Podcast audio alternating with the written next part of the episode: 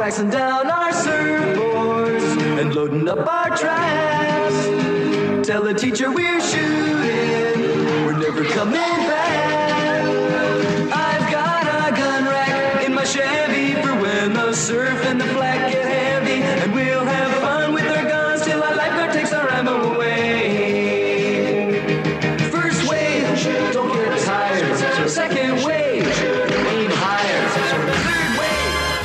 Have clearance, Clarence. Roger, Roger. What's our vector, Victor? You ever seen a grown man naked? It's an entirely different kind of flying altogether. It's an entirely different kind of flying. I am serious. And don't call me Shirley. Nice beaver. Thank you. Hello, everyone, and welcome to the Directors Club podcast. I am Jim Laskowski. Today, I have a pair, a couplet, a twain, a twosome, a duo of delightful podcasters on hand to deconstruct the art of parody as we tackle the work of Zucker, Abrams. Zucker, I could not be more excited to welcome to the show returning guests Sean Dwyer. Hello, Sean. Hi, Jim. Thanks for having me. Oh, it's an honor. And of course, the king of comedy himself, Frank Knezich. Hey, what's going on, Jim? Thanks for having me. Oh, it's great to have you guys both on once again. Sean, you were on way back when for the Ridley Scott episode, which was a lot of fun, um, especially bringing up Blade Runner. And I remember vividly when somebody wrote into your guys' show complaining about our Blade Runner review. I was like, Yep. oh, that's very nice of them to write to Film Junk and uh, you know give my show a little plug by saying how much they didn't like it. Gotta love those junkers. Yeah, absolutely. And I happen to be one of them. Oh, Frank, it's great to have you back on as well. You were on for the Alexander Payne episode. Yeah, it seems like so long ago. Oh, right? It's crazy when I look back and look at older episodes and go, wow, that's either like it was yesterday or nine years ago. Yeah, I remember exactly where I was sitting, what I was wearing. It was a wonderful evening. Yeah, I think I was drinking Schlitz in Grand Rapids, Michigan at the time. Nice. Yeah. And uh, my kitty kept coming into the closet where I was recording. but Sean, did they ever come up with a nickname for you? Uh, there's a few. Marky to Mindfuck is one. uh, what else is there? Earl of Editorializing. Uh, Not, none of nothing's stuck yet. Like nothing's solid. Yeah.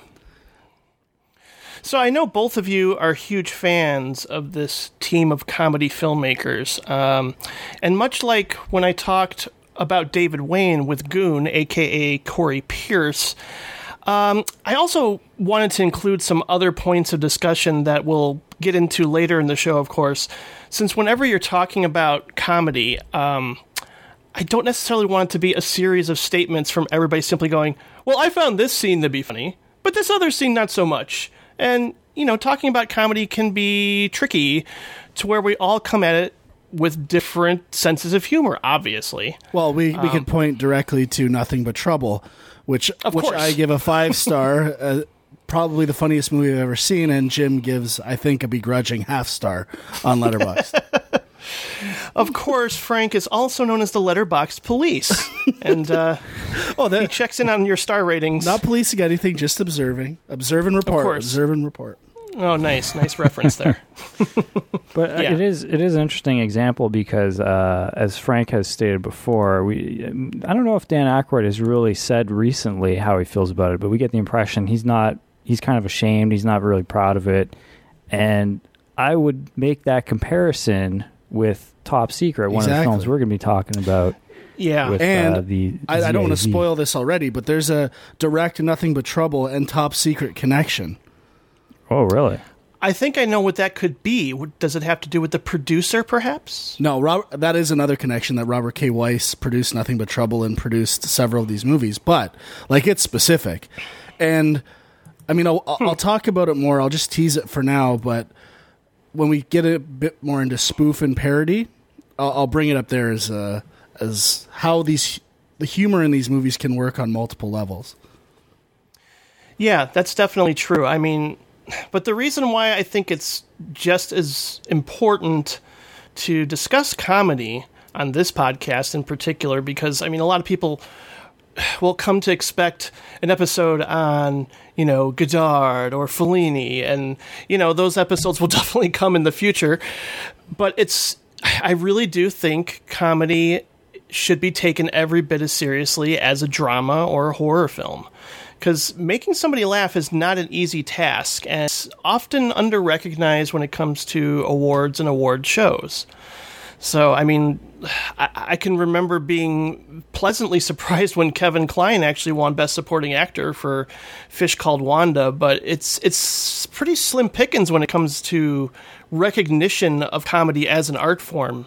Uh, in terms of award shows and whatnot, unless maybe you're talking about the Golden Globes, they do recognize it, obviously like yeah, and yeah, I, but the musicals always win all the Yeah. awards. And That's they share a category. So Well, and then you have I know we've had debates on Film Junk several times about comedy versus horror and just actually how similar they are in terms of getting respect or people being afraid to commit to being a comedy or a horror if they want to have prestige or uh, they they're worried about awards and stuff like that. They'll never say with this movie is a comedy. They'll say, "Oh, it's a it's a drama with some comedy." A elements." dramedy. It's a, it's a, a thriller, a, a scary thriller. No one just straight up says Silence of the Lambs is a horror movie.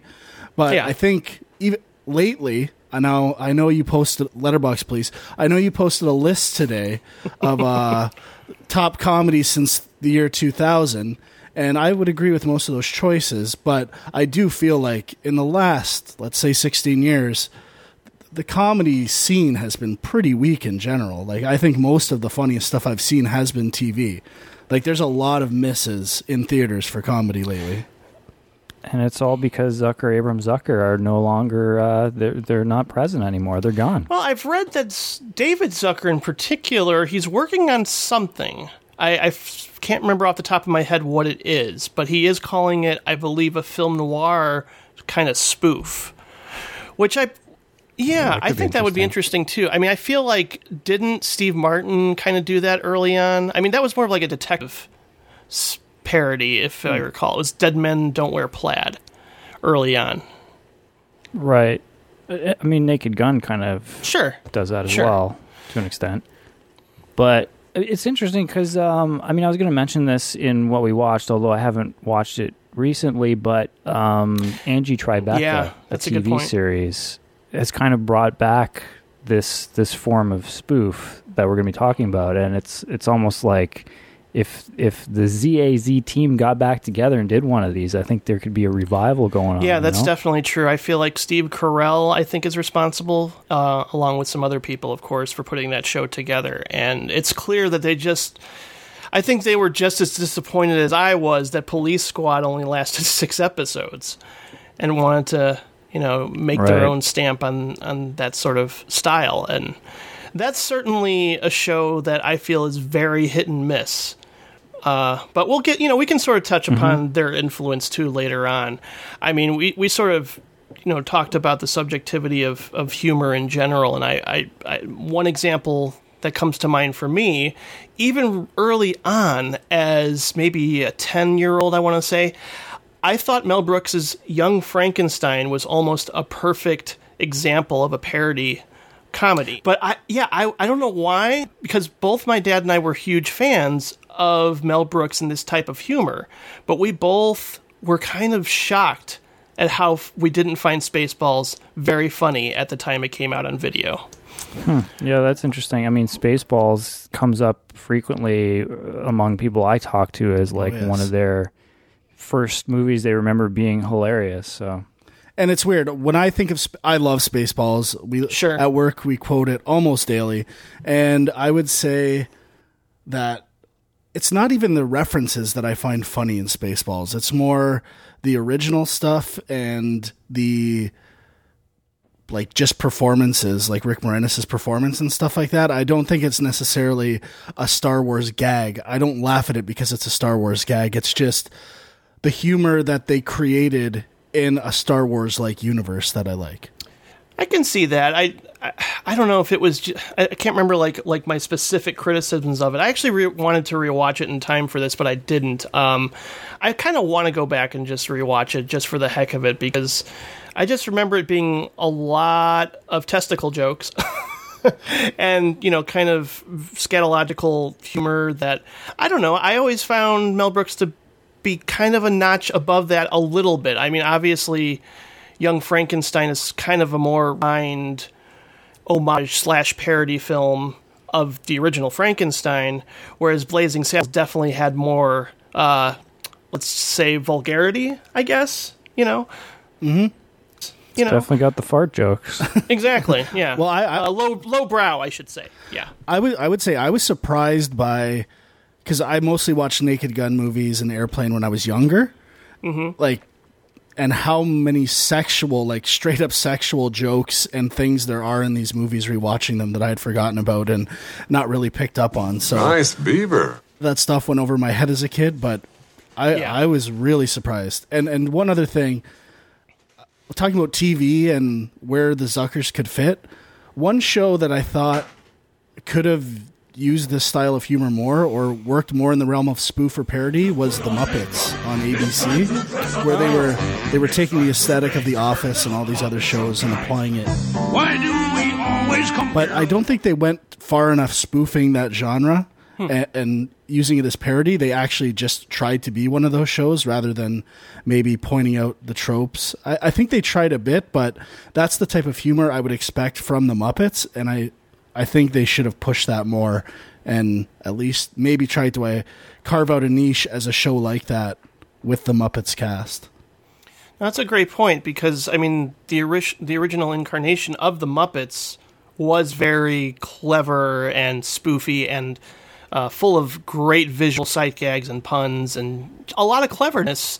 Uh, I, I didn't even catch up with the the recent wave, even though I'm a big fan, just because I, I kept hearing underwhelming reviews of it. So I kind of didn't want to ruin my uh, vision of the Muppets, but I. th- I don't know. I like. I hear there there were good episodes and bad episodes, but um, yeah, I, I I would imagine that they should tap more into that style. But it's sad to hear that they didn't. Yeah, maybe the later episodes did. I only watched the first few, but uh, yeah, it seems like a nice match. Yeah. Well, for sure. You know, and I, I, I also value your opinion on modern comedy, Frank, because I know that you go out of your way to see something like Bad Moms in hopes of having a positive experience. Well, I, I, as I've talked about on Film Junk, I I still have a shred of hope for any comedy, especially when it's poorly reviewed. That you know, pe- people just didn't get it. It's working outside the box, and unfortunately, most comedies that are poorly reviewed now are working in the box and working poorly inside the box, and that's usually the case for a negative review. Where in the past, a bad it was a comedy that people just didn't get or was maybe ahead of its time or pushing boundaries, people would give negative reviews, but there was actually something great there. But that doesn't seem to happen too often these days. Yeah, No, that's that's definitely true. I, I'm wondering, Sean, too, since I know on Letterboxd you include the Naked Gun movies as all-time favorites. Is that is that accurate, or is that more meant to be kind of a joke? uh, it's kind of a joke. I mean, I I, I gave the uh, the first one a four and a half Sure. out of five on this recent rewatch. It had been quite a while since I'd seen it in its entirety. But I mean, it is. I you know, it was kind of a joke. But like as I revisit some of these things, and even like ro- watching Angie Tribeca, I realized that I still th- I admire this kind of humor. I think it's more clever than some people give it credit for. And yeah, th- th- they're hit and miss. All these movies are hit and miss at, at and they have jokes that don't work. But part of the fun is just what's going to come next. You don't know. It could be hilarious. It could be completely terrible. But then you're on to the next joke, and I can think that's what I like about them. Yeah. Well, I made it my duty to watch all four of Sean's top four films on Letterboxd for this podcast, which which were the Naked Gun trilogy and Wrongfully Accused. Which that to me is the snarkiest little uh, injection into that top four. But it's okay, Sean. There is, in my opinion, uh, a masterpiece level scene in Wrongfully Accused, but the rest of the movie's trash. Interesting. Yeah, I'm more in the middle on that one. Um, I think what Pat Proft is responsible for wrongfully accused, and Yes. you know, I believe they they pretty much co-wrote a lot of even the earlier Police Squad episodes or um, the second Naked Gun, if I recall.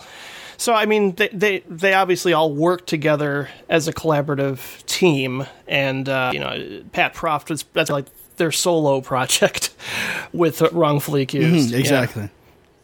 And BASEketball is David Zucker's Yeah. solo Yeah. project. which I didn't get a chance to to revisit, but um, I I certainly remember liking it when I saw it. Yeah, I think the other thing you, we were just talking about in terms of summer hit and miss, the jokes, you also, the thing that's great about them is they work within so many different types of humor. Someone who might not like physical humor as much, there will be like deadpan humor as well, uh, sight gags, just legitimately funny lines, mm-hmm. wordings, turns of phrase. Like there's so many different types of humor that I mean, I think the tagline or one of the advertising things for Naked Gun was like, y- y- "There's no chance you can't laugh at this movie at least once," or something to that effect. And I think that's the case. Like there, no matter what your style of humor, I think there is something within it that works in these movies. At least one or two jokes.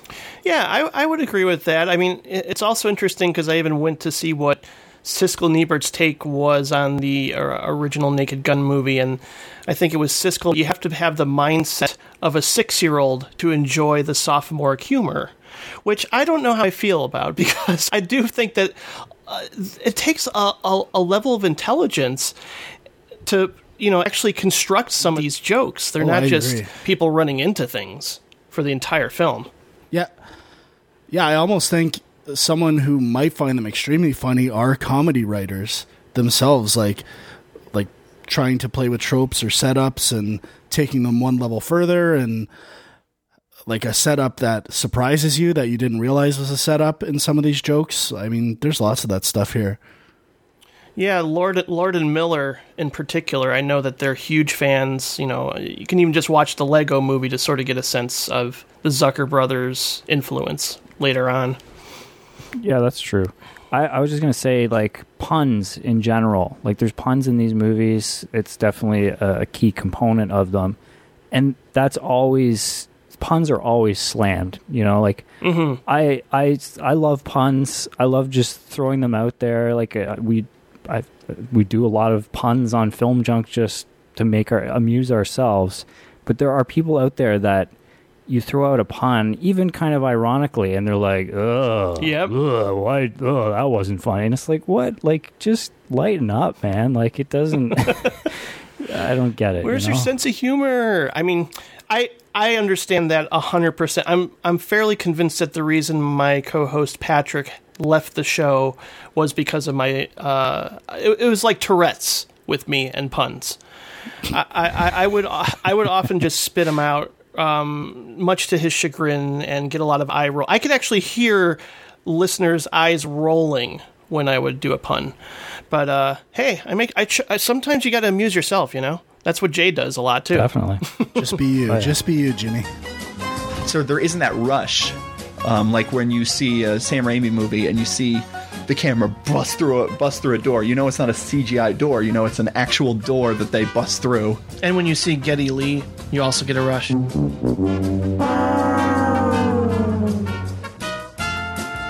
I was reading up a little bit on spoofs and how they flourished during the 1920s because you know a lot of people even consider you know comedy masters like Buster Keaton uh, to sort of tweak Hollywood but when I think of someone like Charlie Chaplin I think of him more as a satirist with something like The Great Dictator, um, and less of less of a, you know like imitating a certain style, but just doing political commentary against satire with with his portrayal of Hitler and like The Great Dictator. But there are some people who consider you know spoofs to have originated then. Um, and then they reappeared, obviously with uh, Mel Brooks, Woody Allen, and then Zucker Abrams Zucker. So you know, it's interesting to think of how the idea of spoof in its inception started out in the silent film era, and then there was a little bit of a down period, and then it came back again in the uh, late 70s, early 80s, um, and then maybe a little bit of a down period again, um, and then you know maybe the scary movies was also a reason that this reignited. And then they've kind of reignited since Scary Movie. I know you had. Which did you watch? Superhero movie? Oh something? God, yes. Unfortunately, I, I, did. I have not watched those, but then there's those the epic movies, all these terrible spoofs that are just like operate. Uh, that's the difference. You can tell the difference just seeing the trailers for those. The level that they're operating at gag wise, like the, there's no layers at all. It is just a direct reference or uh, copying. There, there's no build up or setup of jokes. It's just the most base level references and comedy you could possibly do. Yeah, and e- even though I would say I, I don't have a good memory of the first couple scary movies, but I did go back and got Scary Movie three since simply because I knew David Zucker directed it, and it, it had some, some big laughs in it. Def, you know, definitely not consistent, but the thing that stood out to me was what you mentioned with just throwing in a pop culture reference just for the reference, um, and that would be Michael Jackson, you know, showing up in a kid's bedroom in the middle of the night. Which just rubs me the wrong way in general. I just, I mean, Yeah. I know anything is is ripe for humor, but I, I just feel like just throwing him in, having him moonwalk for a gag does not work at all. It has to be Leslie Nielsen moonwalking for it to be a gag. Yeah. I had. I wish I could have gone back and watched Repossessed because that was one Oh, when yes. I, I I saw it as a kid. I really liked, and I wonder how that holds up. I watched it uh, last year or the year before, I think, and I mean it's pure nostalgia. It's it's it's really not that funny at all, but I loved Repossessed, and we would watch it at like sleepovers and stuff all the time. It had, nu- it had nudity, and it was weird. I don't know. It's not very funny though, not at all. Yeah, I, di- I didn't think so. I didn't think it was it would hold up, but I just I don't even know who did that film. It seems like th- it was an outlier in terms of that uh, the parody genre at the time.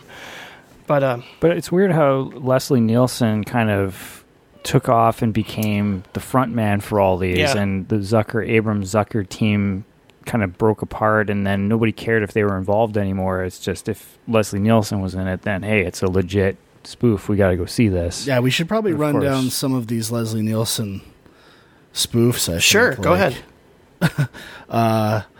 in this prime era after the Naked Gun. So there was Dracula Dead and Loving It. Mel Mel Brooks. speaking of Mel Brooks, Uh, Yeah. Spy Hard. Uh, Mr. Magoo, kind of. I don't Eh, I never saw that. I saw Spy Hard in theaters. I remember that. Uh, 2001 A Space Travesty. Oh wow, I don't remember that at all. Was that straight to video? I, I would not be surprised. He plays R- Richard Dick Dix. uh, Men with Brooms, which we all fondly remember. I know Sean does. Uh, Scary Movie it. 4, superhero movie, and Stan Helsing. I mean, it just. Ooh, That's a more recent one, but I can't help. I, I clicked on it, and it's Leslie Nielsen in this, like wearing. He's dressed up as a girl, and it looks absolutely hilarious. Even though I'm sure it's terrible, but he can get a he can get a laugh like no other. I would say. Frank, did you ever see Mafia? Jane Austen's Mafia, yes. Jane Uh, Austen's Mafia. That's what it was. I have the poster, and I saw it in theaters. I do remember the one That's one not scene. Leslie Nielsen. No, but it, I think it is. Is it Abrams that did yeah, that? I one? think I One think them- so. yeah. Yeah, and Lloyd Yeah. Bridges is in it. Yeah, and one of them worked. Which, if it's Lo- Lloyd Bridges, I'm guessing it's Abrams because he worked with him on Yeah, Hot Shots, right? Mm-hmm. Uh, but yeah, Mafia. The only scene I remember really laughing at was, yeah, it is Abrams. The the casino. They go into a casino, and they're I think they're parodying Casino, and it's like all these ridiculous games like that they're betting on, and I think one of them was War, like. And now War is actually a casino game. Oh my god. you, ju- you just try you just try to beat the dealer's high card and uh I mean, so the world has devolved into parody. So it's great social commentary there too from Jane Austen's Mafia. Yeah, they're, way, they're way I- ahead of their time.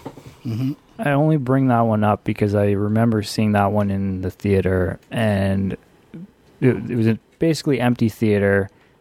Didn't laugh once, and I just remember thinking, okay, this is pretty much dead. Like this, the spoof genre is officially dead at this Yeah. point.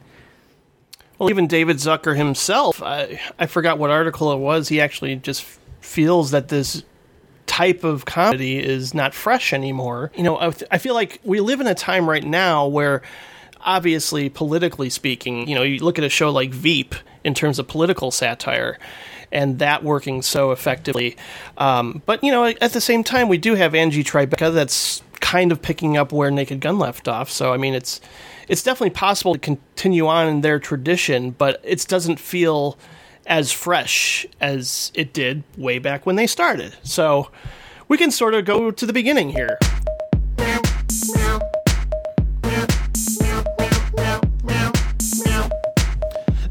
Zucker, Abrams, Zucker. These three directors gonna make you laugh. Yeah. I think they're funny, you know that's a fact. Yeah. Even Weird Al thinks they are legends, yeah. Yes. Leon's getting larger. Make a gun. Yes, they did Airplane and then Top Secret. Uh-huh. Leslie Nielsen is hilarious. Uh-huh. Comedy genius, always inventive. The tower, Rapunzel, Rapunzel. Call me Shirley. Zucker, Abrams, Zucker, Nice Beaver. Zucker, Abrams, Zucker, funny wordplay. Zucker, Abrams, Zucker, visual gags. Zucker, Abrams, Zucker, classic clips. Zucker, Abrams, Zucker, laugh at this. Zucker, Abrams, Zucker. looks like a big Tylenol. Um, They started out as basically three buddies who uh, just had a theater company in the back of a bookstore in Milwaukee, Wisconsin, and it was called the Kentucky Fried Theater. And so John Landis just happens to be in town. I mean, he's a Chicago boy, so he was just hanging out in Milwaukee and saw their show and pretty much went up to them right afterwards and said, Hey, you guys need to adapt these sketches into some kind of movie because it's freaking hilarious. And uh, they had no idea what to do, so they asked, basically asked Landis, "Can you help us out with that? Show us how to write a script, show us how to put a scene together, um, and basically adapt their brand of humor into what eventually became The Kentucky Fried Movie. The Kentucky Fried Movie heralds the return to traditional values.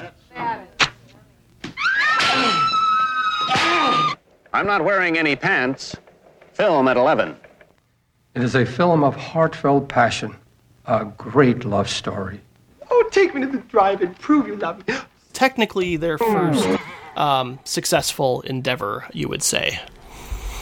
Which, again, it's very hit and miss. Um, I remember seeing that at a very young age and actually preferring a variant on Kentucky Fried Movie, uh, something called Amazon Women on the Moon, which I don't think the Zucker Abrams Zucker team had anything to do with at all. I just happened to at the I think time. Landis was involved though, wasn't he? Yeah, yeah, Landis and Dante, Joe Dante. Right, right.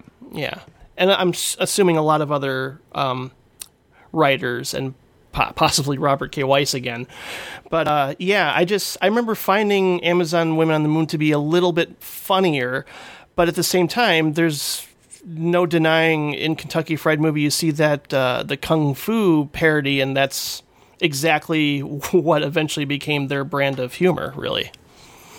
Yeah, I just watched this for the first time this week and uh, was, I mean, a little disappointed, I guess. I didn't find it that funny. It definitely Yeah. is dated.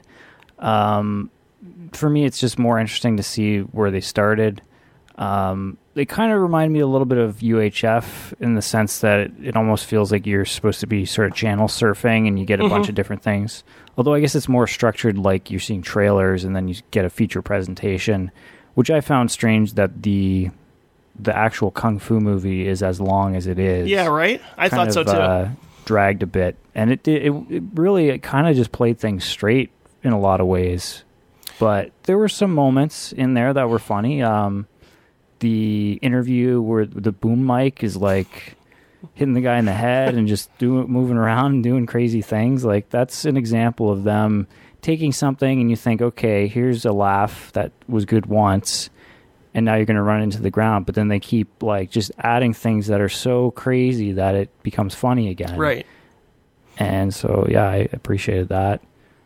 Yeah. I think what else was funny in that movie?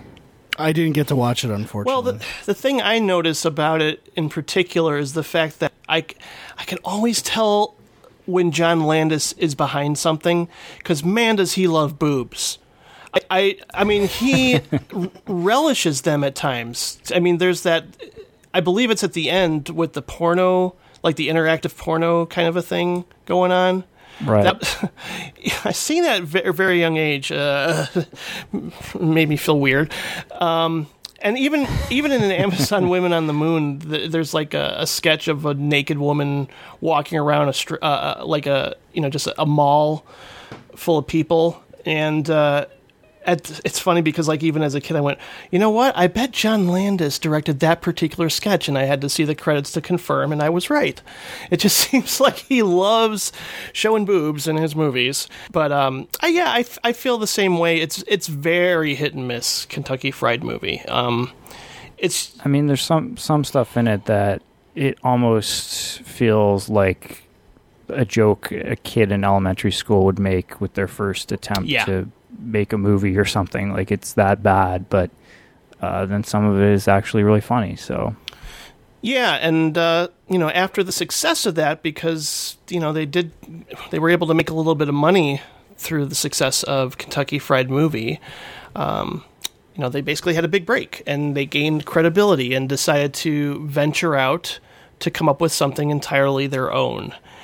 So, in 1980, Airplane came out and was a huge success. Um, or is it entirely their own? Um, that's true because you uh, certainly look at the source of inspiration for Airplane. I mean, the way they sort of decided to even come up with this concept was they were watching a movie late at night, probably stoned, and uh, it happened to be Zero Hour, and they basically decided to imitate that movie um, to the point where you know even in that film they say the line surely you can't be serious but then you don't get the pun that or you know the the, the wordplay that comes after that in, in in airplane. So it's just interesting to see which is why i sent you guys that link to sort of go back and see how much they borrowed for their mad magazine kind of approach to humor for airplane what were your what was your first experience and how did you feel about it on a rewatch Well, I I don't think I've seen it that many times before. I think I watched it a few times as a as a kid or a teenager, and I always liked it.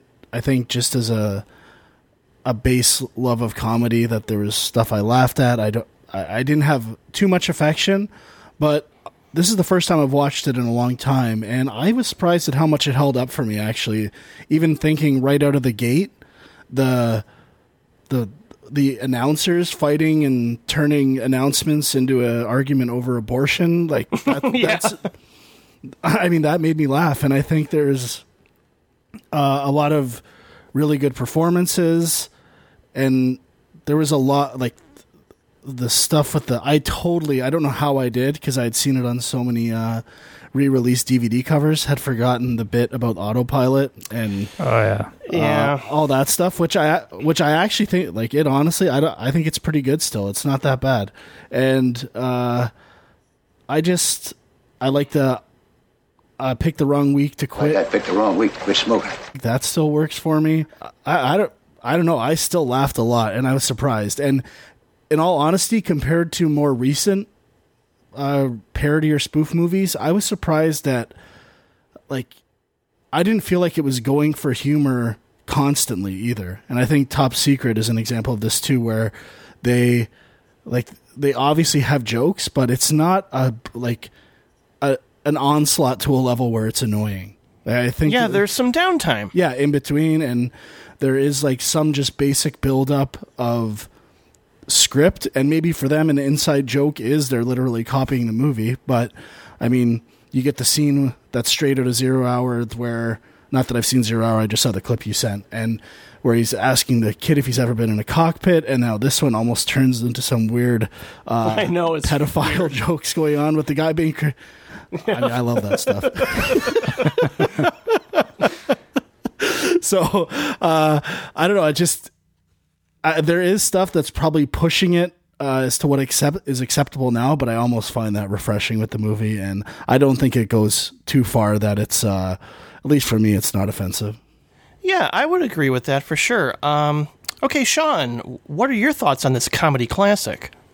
Uh, I like it. I know that it's kind of held up as the best of the Zucker Abrams Zucker films, you know, and it's one that I mean, it says right on the the Blu-ray that I have that you know one of the funniest films of all time. I think it won some poll or something, and uh, I don't remember if there was like a study. I feel like there was a study done where they actually Yeah, looked at I remember that. number of laughs or something weird like that where it came out on top. So it has like these, you know, it has this level of prestige and I think it is very good. I I just it's not my favorite of their films. It's not the first one I saw either. Um, but rewatching it, there's still some great stuff. For me, the stuff that stands out is all the wordplay. Um, you know, obviously you've got just you know the uh, "Don't Call Me Shirley." It's the Vector Victor, Vector Victor, Clearance Clarence. That's great. Um, the uh, you know, uh, what is it? Where he says it's a different kind of flying altogether, and then they say it, at, you know, in unison. Um, things like that, I still think are very clever and funny. And sure, I'm probably a lot of people would watch it now and just roll their eyes at it, but um, it is interesting thinking about you know as Frank was kind of refer- referring to the downtime in some of their movies. Like s- some people do credit them as being good at working within the genres they're parodying to the point where when there's not jokes, you are still kind of invested in the film and the story and the characters. And I don't I don't know if I totally buy that, but I like there is I, will say at least I'm not bored when there's no jokes. Like there's still like with airplane, I think a big part of it is just playing it straight, right? Like Yeah. uh, like they are parodying the the disaster films and the airport movies, but like I think knowing that some of the stuff comes from Zero Hour actually kind of makes it funnier that they just literally take the lines and throw them back at you, and they play as funny in a, in this context. Um, so and it's almost it almost plays as a super inside joke for someone who's seen Zero. right, Hour. exactly. Yeah, and I know that, you know, a huge reason why this movie initially a lot of people were skeptical about it was because of the casting. I know the studio initially wanted comedians, quote unquote, um, or funny people at the time, like they wanted to cast Dom DeLuise um, in here, as opposed to guys like Leslie Nielsen, who was very obscure at the time uh, Peter Graves and Robert Stack, uh, Lloyd Bridges. They were all known as dramatic, serious actors. So they all came on board to this, and uh, apparently everybody except Lloyd Bridges was was in on the you know joke. Really, it was like Lloyd Bridges was really trying to take his character seriously for some reason. I mean, but uh, yeah, That's weird to me because his his performance almost seems the most comedic. Like he's doing pratfalls. yeah, I know that.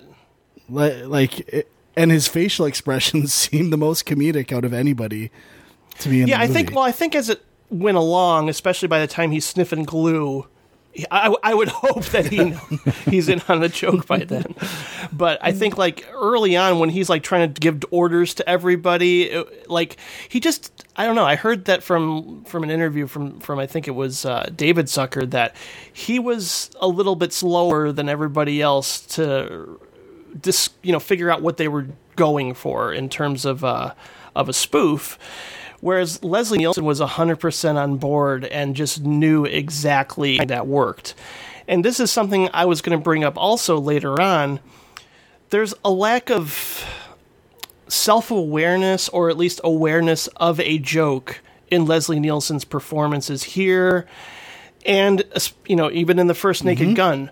But there's a key moment in the second Naked Gun movie where I feel like it's sort of the turning point of Leslie Nielsen as, you know, self aware, almost a caricature, goofball character where it's the moment where he's getting slapped by um, Priscilla Presley in the restaurant.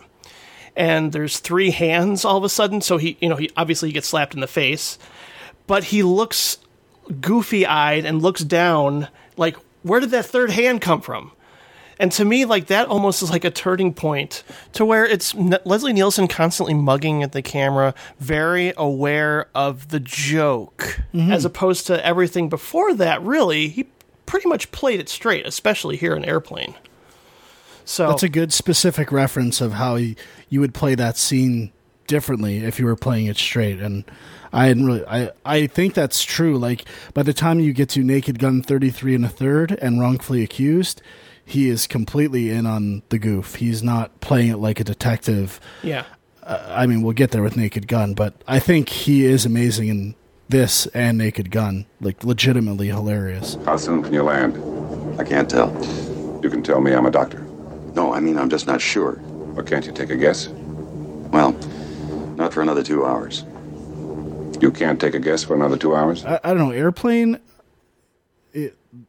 It, there's like even more stuff pushing c- current boundaries today, like or faux pas. I think. I mean, there's the the jive translation scene, which I think some people might be offended Sure. by. Yep. I, I uh, Just hang loose, blood. She gonna catch up on the rebound on the med side. What it is, Big Mama? My mama didn't raise no dummies. I duck a rap. Cut me some slack, Jack. Get Say, your cut the one where they they shake the woman and slap her, and they're just li- lining up to get that. at her. Yeah. And Sean, he cannot like that one bit. I was deeply offended. I um I also heard regarding that scene that it was supposed to end with Leslie Nielsen slapping her twice. Um, well, actually, that was impro- that was an improvised moment. He was only supposed to slap her once, but it was his idea to slap her twice. And then Leslie Nielsen went to you know the the the Zaz team and said, "Wouldn't it be funny if you uh, told the prop guy to get a whole bunch of different props and just had a line of people waiting to slap her or do other terrible things to her?"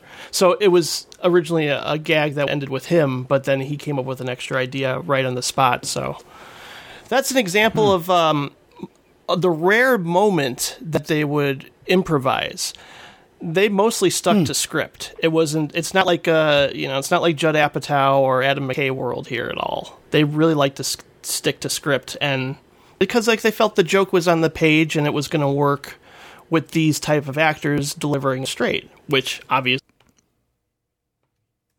Yeah, I read some stuff, like some negative stuff that people had written. I, don't, I guess there were probably more recent pieces about this, but um, like about Zucker, Abram Zucker.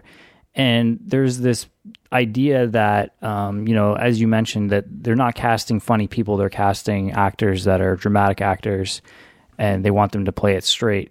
And it's almost like an ego thing with them that they want themselves to be responsible for making it funny, not the actors. Uh, but I don't, I don't know if I totally buy that. I mean, uh, I feel like a lot of the dramatic actors that they cast, like you can see that they're enjoying it. That th- it's like they don't get a chance to do this kind of thing very often, and they're they're loving it, you know.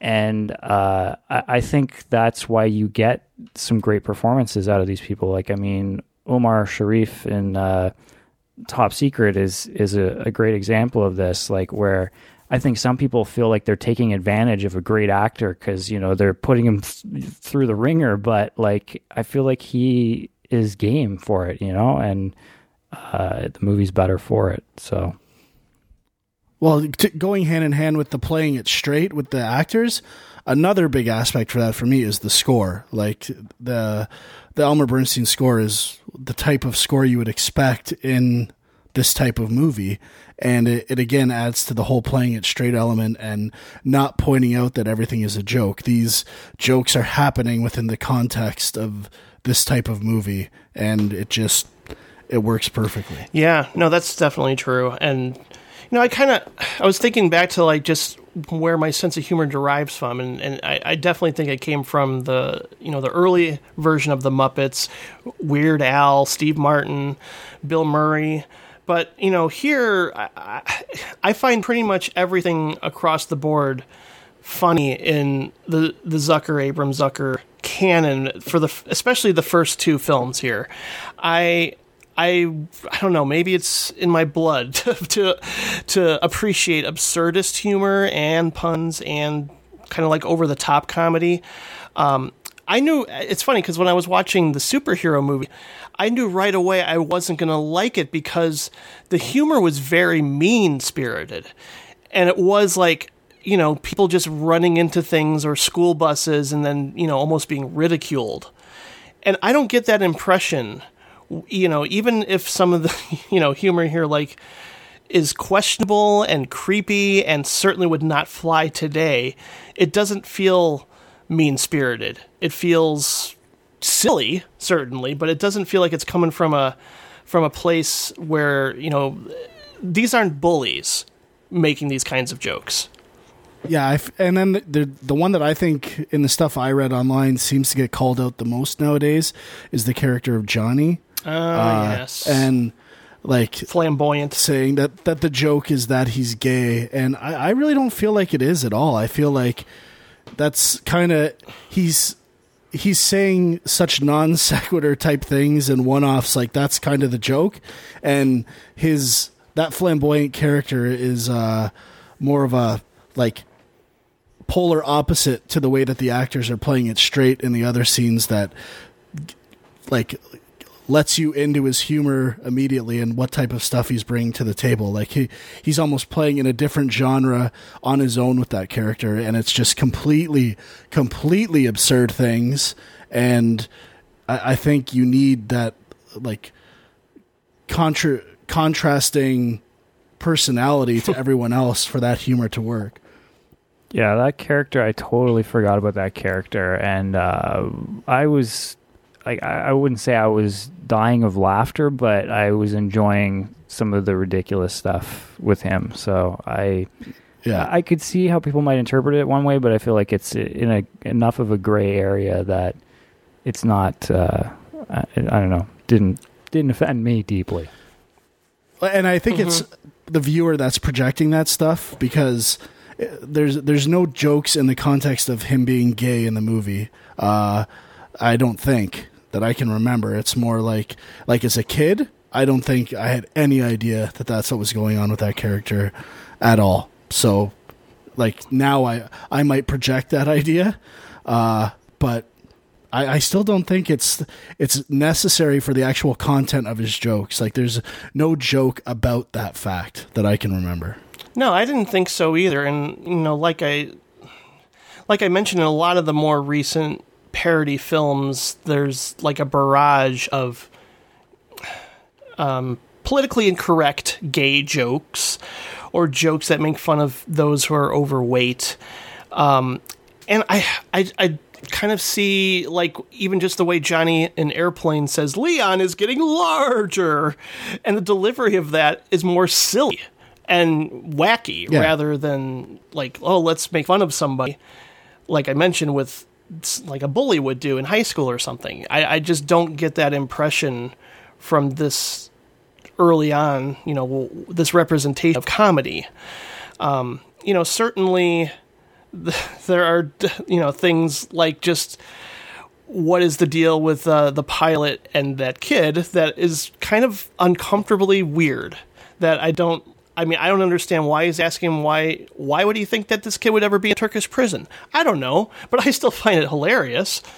Um, but I think that's just the fun of Airplane too. Is that you know the the absurdism of something like that, or the horse being in bed with the woman, and she, like she tells the horse, "There's juice in the fridge, and you can let yourself out the back." I just, I don't know about man. Like, I, at first well, there's jokes like that where I assume I'm missing something. Like, I know it's just so weird. Like, this has to be a reference that I'm not understanding. Or yeah, there's. I mean, we'll stuff get where I feel like as a kid I didn't get it, and then now it's dated. The reference is dated, and I still don't get it. You know, so yeah, or or the the opposite, uh, which we'll get to a top secret, but there's jokes when I was a kid that I just thought were funny for being weird and like now I get that that was an actual reference. So I I got two versions of that joke. One not getting the reference and one getting the reference. And a classic example of that for me is in UHF, not in this realm, but when he makes the the mountain out of the mashed potatoes and says, "Terry, this means something. This is important." I had not seen Close Encounters, and I just thought it was hilarious that he was making saying a statue made out of mashed potatoes was important, and I still find it funny. But now, having seen uh, Close Encounters several times, it's it's funny on a different level. I th- I I think it's funnier for me personally not knowing that it's a reference. Like just ma- if he had just been making a statue of or uh, of mashed potatoes, it's almost funnier to me. I think that's also like if if you want to talk about the difference between uh, the Zucker Abrams Zucker stuff and then I guess the uh, is it the Friedberg Saltzman? Seltzer. Salzburg Seltzer Yeah. the, their films um, you know like and people have said this but it's you know the the newer ones they're just references there's not really a joke there and if you haven't seen the source material there's no laugh. But with the zucker Abram zucker thing a lot of these movies there's references to things and especially as a kid you definitely did not know what they were referencing. And it was still funny. It still worked for whatever reason. And they're very good at that i think. Yeah, I, w- I would agree. I mean, it's it's really obnoxious what those guys are doing. I mean, e- even when I saw trailers for their films, I said, "There's just no way you can ever get me to watch that movie." Their, their movies. I mean, I even just for a little bit on YouTube, I tried to watch some clips and I couldn't get through them. Like they are the opposite of funny. They're like anti humor to me. It's I don't even know how to describe. it- It's it's just like a. It's painful to me to see those guys attempt comedy because it really is. Let's just throw in this pop culture reference like leave Britney alone, bring back that person who went viral, or cho- the chocolate rain guy, bring back him who went viral. Yeah, and I mean, all that stuff. Like t- even two years later, I'm sure like is No. not funny anymore. Even if you thought it was funny the first time, but you know that comes back to the the point about like the the Zucker Abrams Zucker films. There is kind of a story. Things make sense. And you're along for that ride. And most of the modern spoof movies and even a lot of modern comedies, they just throw story completely out the window because we just want to make people laugh as much as possible. And, you know, sometimes I'm okay with that. Like, I like that idea of let's just throw out all the cliches, all the bullshit, let's just be funny. But sometimes you need to care about the characters. You need to actually be pulled through this thing by something. And uh, that seems to be missing. Yeah, I genuinely think that Ted Striker has an arc, you know, that you grow to care about over the course of the film. I mean, he's not like, um, you know, one of the most original creations in film history or comedy, but it's you know there's there's certain i mean even something like the jerk even though obviously steve martin is a complete jerk and socially awkward and oblivious to how people really interact you kind of care about his character and his journey um, just because the, of the way steve martin is in general. Like you just you really grow to appreciate the way these actors bring nuance to what could have been just something like a character that's just serves to ridicule the whole time. You actually care,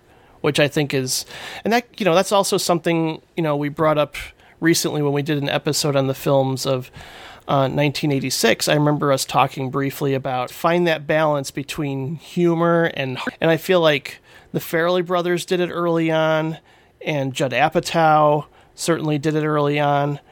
Um, I mean, obviously, obviously, this is this is more about the joke, what the Zuckers were doing. So I I certainly appreciate that approach. Like I said, the Mad Magazine or the National Lampoon kind of let's throw everything against the wall approach. But I actually do care about Ted Striker um, in this movie. It's not like I want to watch them crash and burn, you know. So yeah, I, I see where you're coming from with that. Uh, one other small point about Airplane. We mentioned this on Film Junk this week, but I'm wondering it could be the first example of a post-credit stinger because there's I- there's a scene at the end. Did you see it or have you seen it, Jim? Yeah, I've I've I've been aware of what they do um, with the credits for a while now. I, I don't remember if I maybe it was the second Naked Gun I saw in the theater and just sat through the credits because I knew that was coming. Right. Um, but yeah, I don't know if this is this is could very well be the first example of that. And I also know that they got into a little bit of trouble with the FBI. What? Yeah, well, I mean, I guess I I don't know if it was the studio and the FBI, but they were not happy with the fact that they brought up the whole piracy thing at the very end of the credits. Because there's like, you know, obviously the copyright, blah, blah, blah. Don't use this movie or replicate it or reproduce it in any way. And they end it with, so there. um, and the FBI was actually mad that they took piracy so lightly that they actually contacted them to uh, express their disgust or whatever, which is silly. Wow. Yeah. I feel like that stuff has been played with by other movies since then, but yeah, that is weird that anybody would care. Yeah, I would I would say that 21 Jump Street and 22 Jump Street are good examples of find that nice balance. Even though I don't I don't know if I'd necessarily call them straight parody films, but I certainly appreciate that level of humor. Again, caring about the characters. Let's move on, guys, because For sure. uh, that in 1985. Well, I mean, and you know, to to my mind, Police Squad is essentially three hours of hilarity that are pretty close to rivaling the Naked Gun films. I mean, it, but it lasted just six episodes before they had the the plug pulled. So it wasn't, you know, it was only until after that film or that I mean that show just sort of flopped and didn't become a success that they decided, well, we better work on something. And so they kind of haphazardly put together what would eventually become Top Secret, which spoofed World War II films as well as Elvis Presley pictures. And what we have here is kind of a crazy, absurdist joke machine. And, you know, there isn't necessarily an arc involved or a plot that's, you know, easily digestible or, you know, a consistent narrative of sorts. It's really just broadly drawn characters, a lot of weird episodic skits of, you know, some kind uh, that I just uh, it's the very definition of bizarre uh, throughout a lot of this movie that I just adore. I this is still to this day my favorite Zucker Abrams Zucker creation because it is so weird and to some degree it is a little hit and miss. There's not every joke hits, but I find that fascinating. It's like a bizarre kind of fever dream this movie. So I love it. I I know other people do think it's it's inconsistent, but I I I watch re- every time I rewatch it, I enjoy it more and more. Well, I'm a huge fan of Top Secret as well. Um, I certainly saw it after The Naked Gun. I remember the cover of this thing in video stores because the poster and the, the VHS cover was just, you know, the cow suit. And Yeah. I remember always seeing it and just being like, "What the fuck is this?" And like, you know, obviously it's it said like from the makers of Airplane or whatever, and I was intrigued. But that cow suit, I think, kept a lot of people away. And but it was just one of those things. One night with a bunch of friends at a video store, and it's like we we got to give this a chance. Let's check it out. And it was just like we all were dying of laughter and. Uh, you know, you definitely need a specific sense of humor. You need to like the Naked Guns and the airplane movies. But I think, you know, if you kind of warm up to that and then you see this, to me, this is like the height of their mastery of that style of humor. And I think what I like the most about it is just the absurdity and just the sheer number of jokes that are being thrown around. Um, you know, I, I think there is. I, I will say I think there is a coherent plot in there, um, but it's you know, it is mashing up Yeah. all these genres, and it will it, it definitely will go for the joke over any sort of logic, and uh, but I like that about it. And I think Val Kilmer is it like his first uh, major Yeah, I think it's his- role, and Mhm. I think he's very good in the film, and it's just funny, you know, because he kind of became uh, an actor that took himself pretty seriously later in his career, and I think he, as well as the Zucker Abrams Zucker team, don't really, you know, look at this movie as anything special, especially because it kind of bombed when it came out, but I think it is something special, and uh, just ever since I've been trying to push it on people, but and not a lot of people are taking it. That's for sure.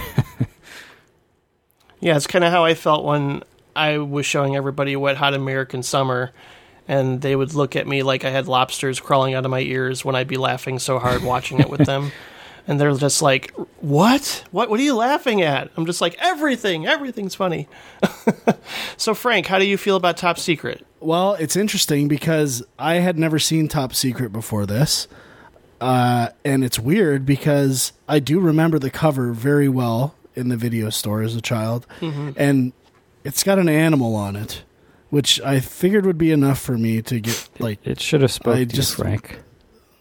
It really should have. It's it looks so uh I don't know why I never rented it. And I was actually by the end, I was definitely on board and I think I like it more than the th- three and a half I gave it on Letterboxd. The more I think about it, and for me personally, I just find that the second half is way funnier than the first half. I don't know if that's common opinion, but I feel like this movie really hits its stride towards the end, which is rare for a comedy. And it, it, unless I'm missing jokes, which could definitely be the case at the beginning, especially considering I am the I am not the most well versed person when it comes to World War II movies. That there might be references and gags that I'm just missing at the beginning.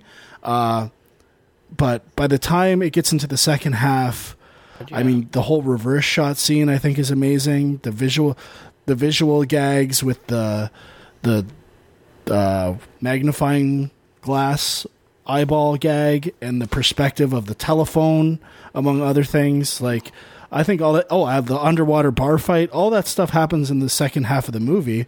And I think that's really, like, legitimately clever stuff. And, uh, not as so much laugh out loud funny as some of the stuff in uh, Naked Gun, but just really creative. And I'm surprised that uh, that they would be not that crazy about it because I think there are a ton of creative ideas in the movie, like not just funny. I think there's brilliance in it as well, and I would just say the the musical stuff, the musical numbers, I don't find that funny. Like I, I feel like the joke is almost in the title of the songs, and uh, they might play on a little too long. Uh, That's a personal thing. I don't know how other people feel about that, but overall, I really liked it, and I don't know. I was I was surprised that because a lot of the times watching older comedies that you didn't see when you were a kid, it's tough to get yourself back there. But I didn't have that problem with this movie. I liked it. Oh, I'm sorry. I I really don't know any German. That's all right. I know a little German. He's sitting over there. Thank you. Um, Hillary. Hillary. That's an unusual name. It's a German name. It means she whose bosoms defy gravity. the scene should be funny enough on its own, and I think that's the power of this film and Airplane and Naked Gun to some de- to some degree. But I just think, you know, and you mentioned the the musical numbers too. Like I don't think they're hysterically funny. I you know it's I, rewatching also the the second Naked Gun. There's a dance number in that that I think is pretty equal to the dance number he has with the with with the woman that he's you know um, helping out in Top Secret. Like they're they're very similar. Like they sort of occasionally, especially in if you watch all the Naked Gun movies, and then if you watch certain episodes of Police Squad, they did recycle some of their best gags to some degree, which I don't have a problem with necessarily either. Um, but yeah, like like you mentioned, I think there's just really creative, inventive things throughout this movie that nobody else really tried to replicate in any capacity. I mean, again, it's it, it's sort of the throw it against the wall approach to see what works. And it's disappointing to know that they're pretty hard on themselves because this wasn't a success when they kind of hoped it would be. But then at the same time, it's not a straight parody of one style or one genre or one type of you know it's not a parody of a disaster film consistently throughout the whole movie. So i don't know if people were ready for a comedy like this at the time. I think it's one of those examples of being ahead of its time Well, I think it was definitely tough to market, and I mean the poster Yeah. is kind of an example of that. It's like I don't know, it doesn't really tell you anything about what you're getting into. Um, but I, I will say it's also a movie that I think rewatches you're rewarded. There's a lot of weird things in the background that you notice uh, on rewatches, like um, I don't know if you guys know the scene where they they're meeting and there's like a statue of a pigeon in the background. you know what I'm talking about? There's like all these weird things happening in the background and like you might notice one or two of them the first time you you watch it, but then if you focus on it there's like crazy stuff Yeah. happening and like the idea of like there's humans that are sitting on the statue and then they fly away and then the statue poops and like it's crazy. so I love all those little things. I mean, I I agree with what you're saying, Frank. Like the musical stuff is probably the weakest, but uh, it it it's still impressive that you know they they pulled off some of this stuff, and uh, I think the first half there are things like I I like the scene when they're on the train coming in, all the weird gags like out the window, and like he's listening to like. Uh, learn how to speak German, and all the I words all are like stereotypical German words and uh, that kind of thing, and then like that's kind of reflected later as well when they meet the the French resistance and all their names are like French words, like croissant and uh, chocolat mousse and stuff like that. Um, but I agree, like it's it's not stuff that I necessarily laugh out loud, uh, especially on on rewatches but I just appreciate it and I don't get tired of it. So Yeah, it finds the right balance between, you know, the prop joke, the quotable dialogue, the physical comedy, and uh, just weird random stuff. Um, and, you know, again, like I certainly didn't, when I was younger, I did not understand the antenna going up when Omar Sharif is rushed into a car cube. um, I love the the him returning as the car cube as well. I think all that Yeah. stuff is really funny. Did not see it coming, and it, it's an original sight gag that Right. I don't think I've seen in anything else, like you had mentioned. Yeah, that's that's the joy of watching this movie is that there's just things in here that were fresh then, and then rewatching it now is still fresh to me. So yeah, I I love it. yeah, definitely. And I think that if you haven't gone back to check this out because it is sort of underappreciated, I think people should really seek this out. I mean, I don't know if it's gotten a proper release. I should have looked up and s- s- checked that out.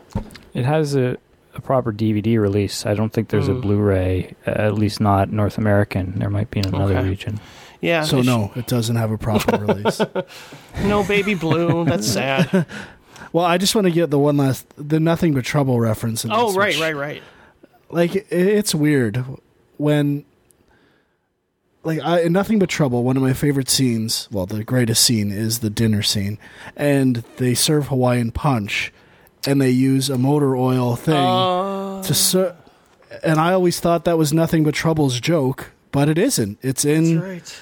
to- now the joke isn't that they're drinking Hawaiian punch in this one for dinner with, and pouring it with a an oil can spout. It's that they're pouring they're giving fluids to Omar Sharif in the car and it's like a reverse of the the use of the oil can and the spout, but I gotta say it did bring nothing but trouble down a little bit for me, and I, it just sucks because the more we get into stuff on film junk and the more stuff I see, the more I realize how little originality there is, and like how many things that I just have to question. How many things that I think are funny are actually original, or and I maybe they're c- slight variations or references, and I just haven't seen the thing they're referencing, and that that kind of depresses me a bit.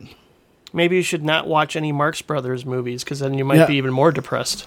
Yeah, I don't think I should watch any more movies ever. Just Yeah. rewatches from now on. Yeah, stop going to the cinema, guys. Just concentrate on older movies. It's a lot more fun. oh my lord! But I do like the fact that your premiums are sort of, uh, you know, you've had like John Carpenter specials, and you're talking about Tim Burton coming up. I'm like, I see what's going on here, guys. That's that's very very good, very clever. I think it's important to get your your stamp on a Directors Club centric episode. yeah, I mean that's where we really delve into the old stuff. But I, I, I'm doing this show now. I'm thinking like we have always kind of neglected comedy because we've thought, ah, there's not really like what do you talk about other than this part was funny, this part was funny. But now I'm like thinking, man, we should be considering some comedy stuff. Yeah, I, I, I could see that working out pretty well. Do an Adam Sandler special premium. Oh yeah, I think Yeah. the, the Tim Burton one would almost be a comedy one. Yeah, well, Kind of, yeah. well. Speaking of which, you know who says it's Enrico Palazzo, right, Frank? What? Um, in Naked Gun, the spectator towards the end who screams out, "It's Enrico Palazzo!" It's Enrico Palazzo. I'm trying to remember who it was. I don't remember. It's Enrico Palazzo. It's Francis Oh, right. Yes.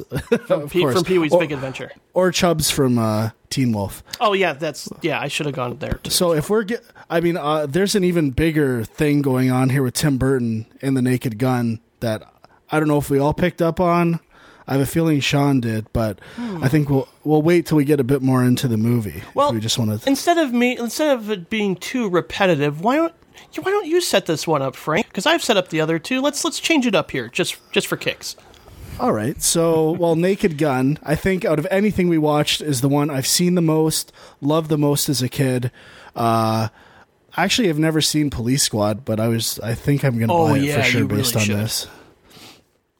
And I, I just, as a kid, one and two, I, I absolutely loved, would rent all the time, owned on VHS after that. And even 33 and a third had a soft place, soft spot in my, I had a soft spot for that. And I think as a kid, I identified more with the absurdity of the movies and the visual gags.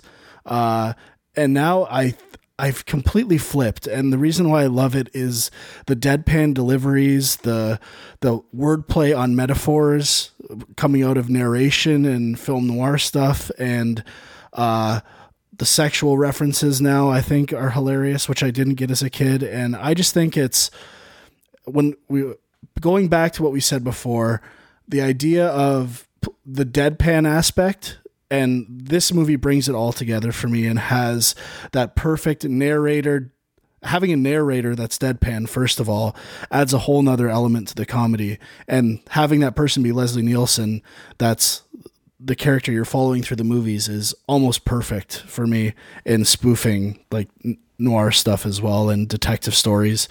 It, to me, it's just like the everything coming together for them.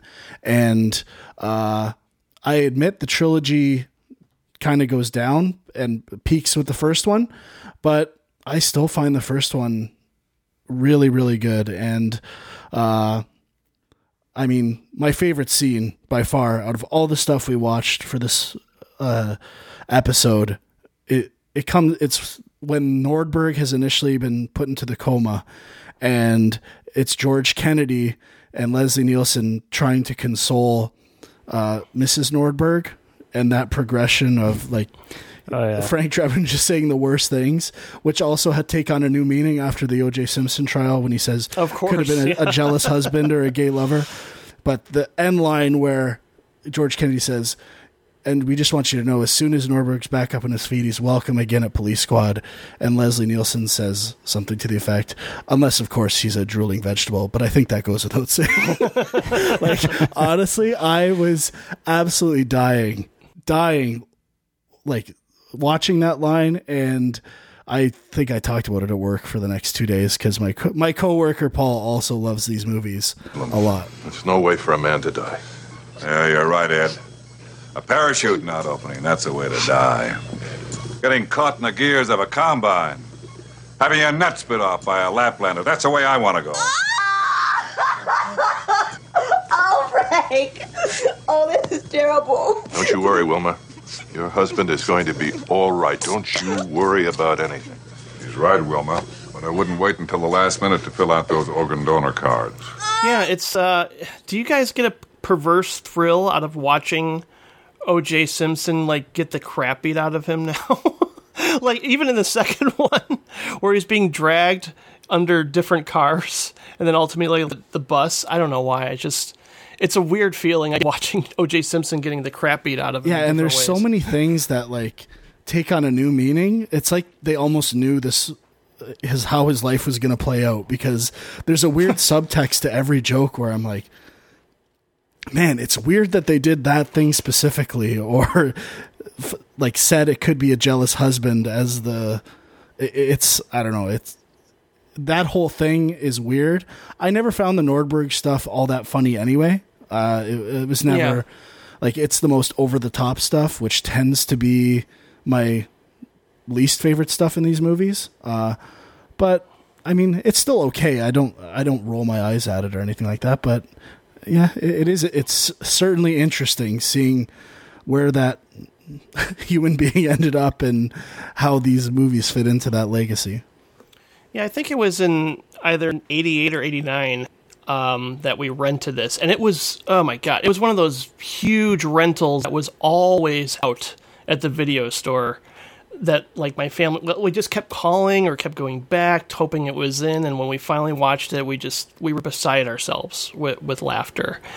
And, you know, it, it's, it's, it's funny because, like, I watched the Police Squad series after this because I think I also rented like all three cassettes that had like two episodes each on them uh, from from Blockbuster, and I actually found those episodes to be even funnier.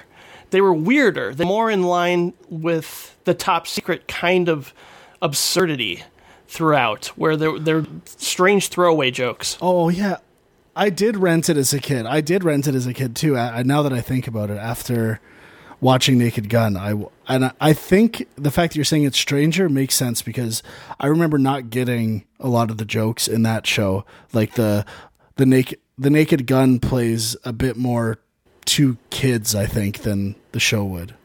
And it's possible that if you watch these episodes again, you might get disappointed because there's a lot of recycled jokes. Like I even I think you know, they they have the joke, "Is this some kind of bust?" and then it's reused again in the second one. But that doesn't bother me. I still hmm. think, especially the first Naked Gun, is fairly close to being as good as Top Secret and Airplane. I think I just like weirder stuff a little bit more to where I just prefer their earlier work. But at the same time, the first Naked Gun, I mean the the whole sequence at the baseball game is consistently great.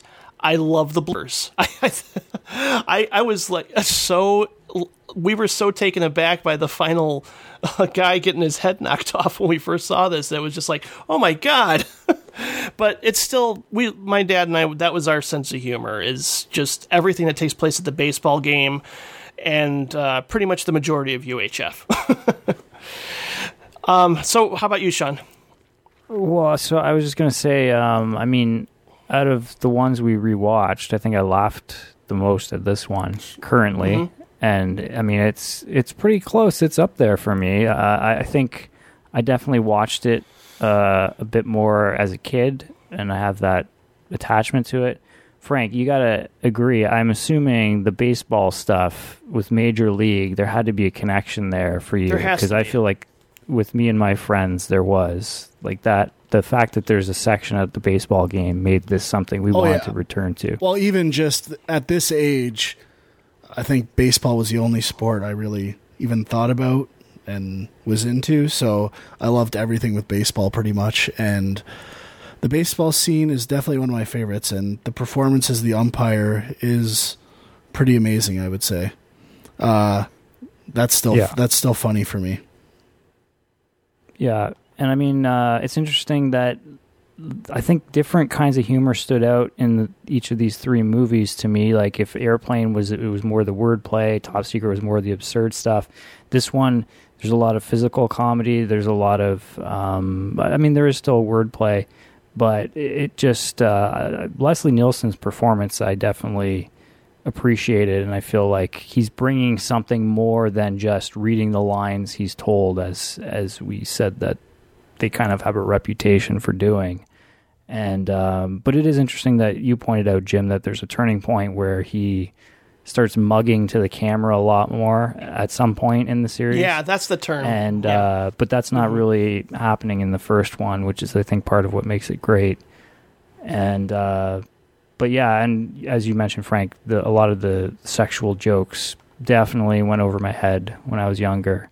And uh, Nice beaver. Yeah. yeah, Well, classic. Well, and then like Loaded Weapon pretty much copied that exact joke with the gratuitous beaver shot and the Basic Instinct. Like that's the thing; they got to the jokes first. Oh my And I- god, loaded weapon! I forgot about that one. A- and I think that's why the spoof genre died off because even watching these now and forgetting what some of the jokes were, I mean, there's a suspense to like now that you know how these movies work, someone will say a line and your brain is working like, okay, what's the out of the box take on that? Like, where are they going to go with this? And you almost try to figure out the jokes and they honestly the, this movie these movies still surprised me where they took a joke even further than I expected or didn't take the obvious route with stuff they took a, maybe a more submersive take on it or it went to a different spot that wouldn't be what you'd expect they almost expect people to be listening or watching this and like listening to the lines and being oh I know what they're going to do here and they still try to surprise people with their writing Yeah. Also, the uh, going back to Airplane, it's interesting. Like the pacing of Airplane and pacing of the jokes is definitely a little slower. And when you've kind of become accustomed to Naked Gun, Top Secret, and then you rewatch Airplane, you're kind of waiting. You're like, okay, there's gonna be a joke here and a joke here, and then it kind of doesn't come, and you're like, oh, that's weird. And it's just because they hadn't quite got Mm. to that level yet. But like, I remember there's a joke in Airplane where I mean, I think it's a joke. It's not really that funny, but like where they're kind of he's uh, Striker's like looking at the control panel for the plane, and it's kind of panning across, and it just keeps going. Yeah. And I guess the joke is just that it's this huge control panel, but like I feel like in a later film they would have like had all kinds of other weird shit like starting to pop up on the screen and I was waiting for it and it just didn't happen. Well, and Spaceballs pretty much borrows the same gag with the introduction of uh, Dark Helmet's ship. Like it Oh, just goes right, on and on forever, which Right, is ki- right. kind of reappropriating that joke. Some other sequences that stand out to me is like the "I'm into something good" uh, music video tagline. oh yeah, that's so good at montages. yeah, montages. and Here. uh, what's oh, who's the other one? Shit, I lost it for a second. Anyway, sorry. uh, the platoon when they walk out of platoon. Yeah, yeah. Oh, uh, the I don't know why I didn't remember, but the when he's coming off the airplane at, after the beginning, and it's weird. The celebrity everyone is waiting for is Weird Al. Just slayed me for some reason. Uh, and we Well, one as as uh, as I've sent a link to you guys, I think that Weird Al is on record. Top Secret's his favorite film of all time, and he's championed it. I don't know if at that point he had put that out there, but it is a weird coincidence that he's in it. He's in all three of them, isn't he? All the three Naked Gun movies. I know he's in Is the he? third one because Yeah. he's at the Oscars with Vanna White. yeah, I'm not sure if he's in the second one. I don't think so. Yeah, I don't remember. s- I don't remember seeing him in the second one, but I, f- I just assumed that he would be. but yeah, I know. I mean, like we mentioned earlier with like the mugging to the camera, I feel like the awareness of a joke is really uh, like I I just think guys like you know Jimmy Fallon. I mean, and Mike Myers, Adam Sandler. I mean, I mean, I realize Saturday Night Live is a whole other platform where they would sort of smirk at the camera or break at each other's jokes. And to me, that got old after a while. I think there are instances of that happening, you know, even in a movie that are actually very charming. Um, I think even in you know in Top Secret, they mention like, "Oh, this sounds like something out of a bad movie," and they look to the camera. You know, like that kind of stuff. I think is overdone in a lot of contemporary Yeah. movies, where it's just like, let's wink at the camera to make sure the audience knows we're in on the joke. You know, and I just think like guys like Adam Sm- Adam Sandler certainly smirk a lot at you know their own their own stuff, and I just think that what Leslie Nielsen does here uh, is really just like walking that fine line because you know even do great physical comedy here, but he still plays it like he's a hard boiled detective. Like even some of the things he says. You mentioned Frank with the overdubbing uh, narrator, like her hair was the color of gold in old paintings. It sounds like something that you'd hear right of crime fiction. So I think that sort of works in its favor. The kind of legs you could suck on for a day. And Yeah. my favorite one of all of those is Naked Gun two and a half when he's Yep, that one that was one of the first things you sent us, and I love that. it's like and breasts that say, "Hey, look at these." that stuff is amazing to me. Yeah, yeah, no, definitely, and I think you know every everything in Police Squad, especially when I think about it, and I didn't even realize that Joe Dante actually directed one of the episodes until I rewatched it, which was interesting just to see like him starting out in that world. Because he he was uh, you know Joe Dante is another interesting director that we covered, but he started out with something called the movie orgy which is like this seven hour crazy mashup of stuff that, you know, like you probably find on YouTube, but a lot of it was taken out of context and just like these weird non sequiturs or just strange, surreal educational videos. Like he would string all this stuff together seamlessly that would definitely f- fit into the world of Kentucky Fried Movie and Amazon Women on the Moon. Obviously, Amazon Women on the Moon he had a part in, but I just think it's interesting too, like just some of the uh, the names that they worked on with with Police Squad is interesting, and how it sort of uh, evolved into the Naked Gun series. But then I think um, the Zucker the Zucker team left. After, I mean, they all sort of broke up, I guess you could say, and did all their own projects after the Naked Gun. Well, yeah, it makes me wonder if the three of them together is the key. It makes me wonder if there's other people involved in these that were also kind of unsung heroes. Um, kind of I would imagine Pat Proft is possibly one of Yeah. those because that name came up um, in the second Naked Gun, which, Which is like. just David Zucker and Pat Proft writing.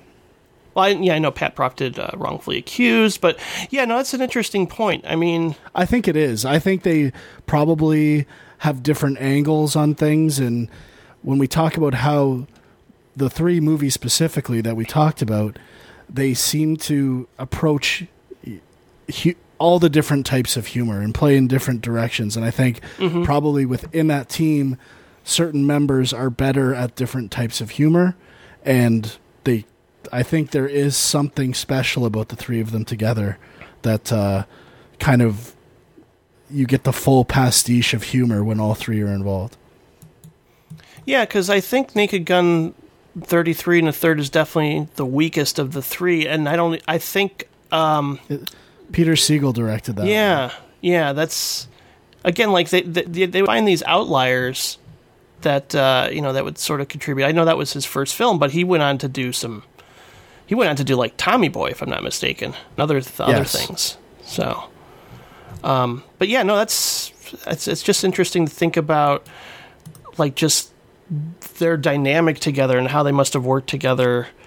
Um, and you know, I, I mean, it's like any great team. I guess they would want to go off and do their own sort of solo side projects. Like Jerry Zucker would go on to do probably the biggest success of his career with Ghost, because that was a huge. Yeah, hit. that's kind of crazy that he did that movie. But I was thinking about that because, like, I mean, are there any other well-known three-man directing teams? I feel like even two-man directing teams, there's there's more of those, and I feel like a Oh, lot yeah. of those do end up breaking off and going their own ways. Probably because you can make more money as a single director as opposed to you know a, a dual or triple t- director team. Hmm. Yeah, I don't know of any other examples of a triple. Do you, Frank? No, I, I couldn't really Yeah. think of any. Hmm. That's interesting too. I mean, certainly there's Mm-hmm. anthology films that have you know more than two directors, but something Right. like what they do, I don't know. Yeah. There should be more triplets out there. You got a lot of Coen. You got the Coen brothers and Farrelly brothers. A lot of brother teams. There should be some triplets. That's what we need more of. Googling three man directing teams, I just get a lot of three man wrestling teams. So I don't I don't think there's any out there. Demo. There's three men and a baby.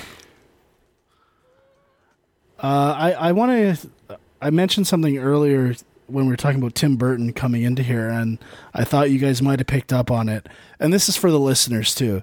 If anyone can shed any light on this, I couldn't find anything online. So there's a scene in a meat packing uh, factory in Naked Gun towards the end, where he's firing a gun, and he they the guy ends up dying and falling into a vat of chemicals, and the shot at the end is his hand going down into the chemicals, just like the Joker in Tim Burton's Batman. Now, and even on IMDb, it says it's a reference to Batman. Was the trailer out? This has to be wrong bec- because Bat. Uh, I don't know, but Batman came out the year after Naked Gun. So I don't know if they're both referencing an older movie that I haven't seen. I couldn't find it online. Uh, that what they bo- could both be drawing from. What I like to think is Tim Burton had like the brilliant idea to spoof Naked Gun, and people twenty years in the future wouldn't they would think, oh, he added a joke to Naked Gun retroactively as a reference. I'm pretty sure that's what the Tim Burton did. He is he is a genius. he added a reference. He added a reference that wasn't there in the Naked Gun. Absolute brilliance. Hmm. I hadn't Yeah, I don't know. considered I, that at all. I feel That's like the trailer must have been out or something, and they're just trying to play into. Oh come that. on, Sean. No way. Just, you know, just throwing it out there.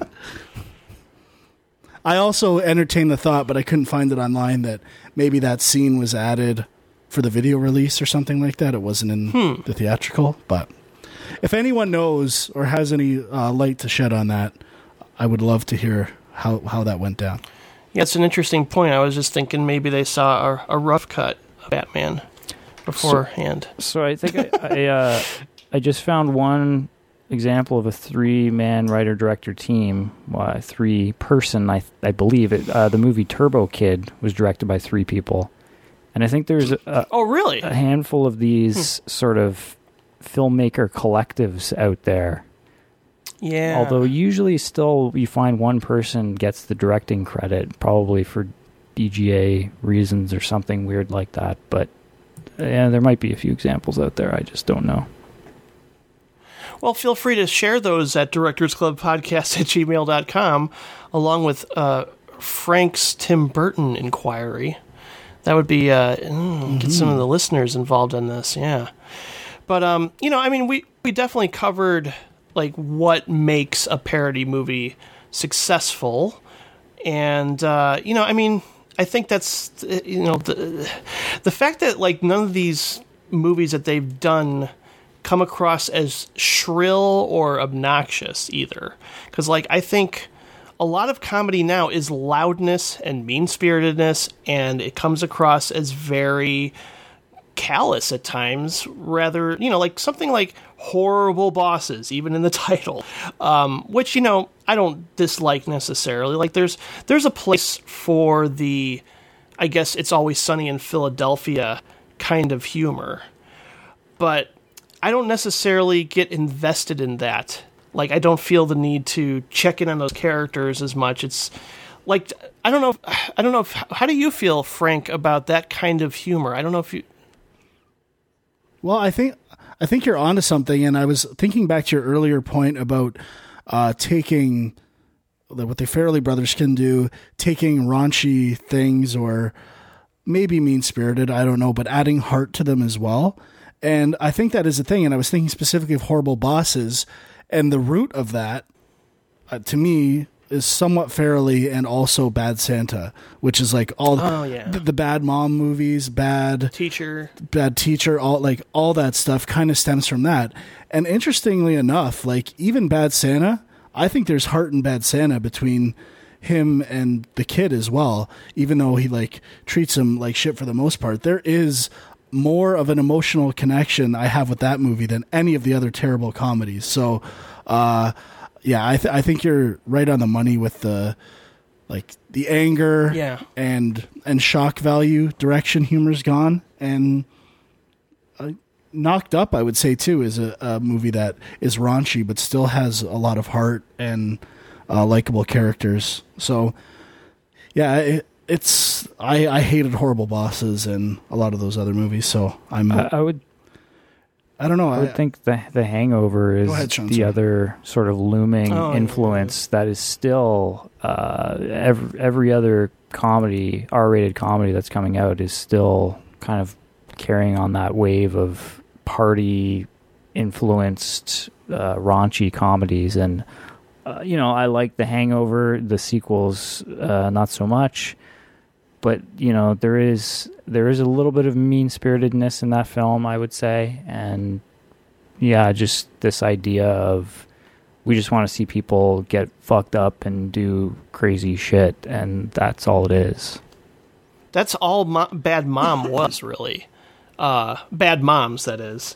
Where it, you know, I, th- I think even Jay mentioned like I could not take another montage of them dancing in, sl- you know, drinking excessively, dancing in slow motion while a hip hop song plays.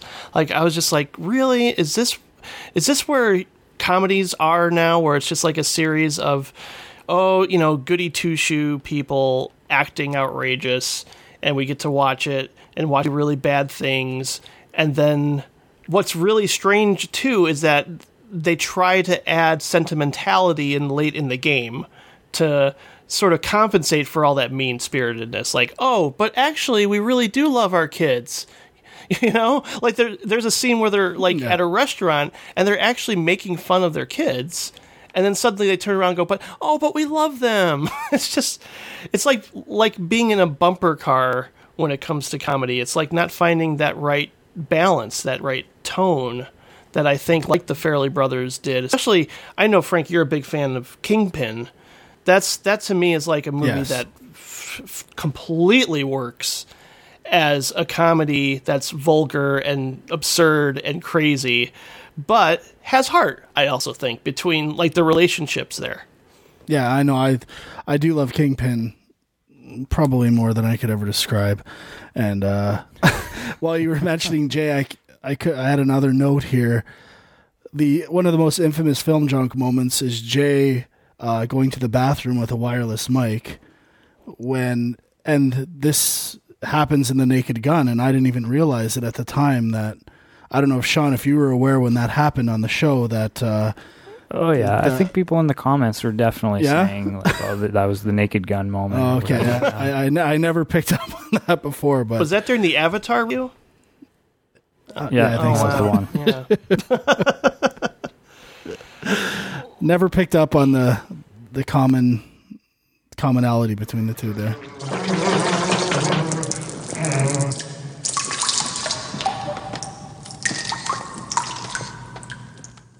Um, we also would like.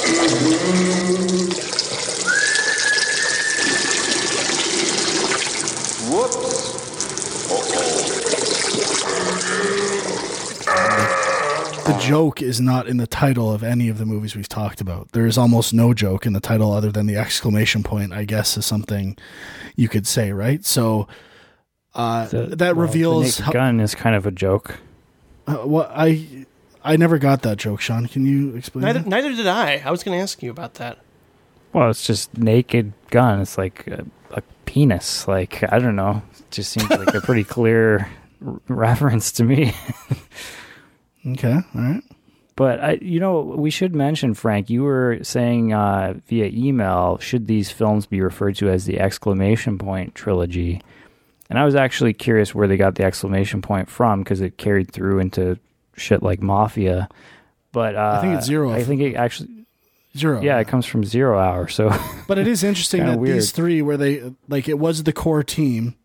Like, I think that is an exclamation point trilogy. I think uh, if we can go as far to say that there's a Cornetto trilogy, which I've resisted, this has to be the exclamation point trilogy. And I could not refer to it as that, see it referred to as that anywhere online. the the only problem I have with that, Frank, is that the Naked Gun is part of its own trilogy. That's true. I know, I know, it's gross. Don't. but, but the two and a half and thirty-three and a third do not have exclamation points in their Hmm. titles. Hmm. So they're almost there's a uh, a Venn diagram there of trilogies that the the Naked Gun is the overlap portion for. Right. Well, now we can sort of just do like a roundtable um, approach to other parody films that we might have watched in the last week or two in preparation for this, or anything that you just kind of want to bring up uh, that you feel adds to this conversation in general. So uh, we can start with Sean this time. Well, I already mentioned um, Kentucky Fried Movie. The only other thing I had time to watch was uh, Ruthless People. Oh, right, yeah. you had mentioned, Jim, and it doesn't totally fit in because it's not really a spoof. But I was kind of curious uh, what these guys could do in sort of a more straightforward comedy uh, scenario, and it's it, it was pretty good. I I think uh, you know I didn't laugh a ton, but I did. I think the cast is pretty solid. I guess I'll just say the premise is that um, basically there's a, a guy who's thinking about you know he's kind of plotting to kill his wife, and then uh, an enemy of his that he worked with uh, kidnaps his wife and threatens to kill her if he doesn't you know pay money or whatever and he immediately sees this as the perfect opportunity to him for him to not have to kill her himself. And then there's all these other um, twists on it and and sort of uh, ulterior motives and people getting in over their head. And and uh, it's kind of a really clever concept and I think that's what I appreciated most about it. Interesting that uh, Zucker, Abrahams, and Zucker did not write the script for this; they were just brought on as directors. Um, but the cast is pretty solid. You've got Danny DeVito, uh, Judge Reinhold, uh, Helen Slater, Bill Pullman, who could be my favorite performance in the film, and uh, it was his first film. Really? Yeah. Didn't know that. Yeah, that was Bill per- Bill Pullman's first film, and uh, definitely one of the highlights of this film involves him interrupting kind of a drop off sequence where Judge Reinhold has like the clown uh, mask on. What the hell is going on? I'm robbing you! Stop him! Did you shoot at me? No, you moron. There's police all over the place. Hundreds of them. Do I look that stupid? Yes, you do. You shot at me, where's your gun? Well, you're too sharp for me. You got me figured out. I don't have one.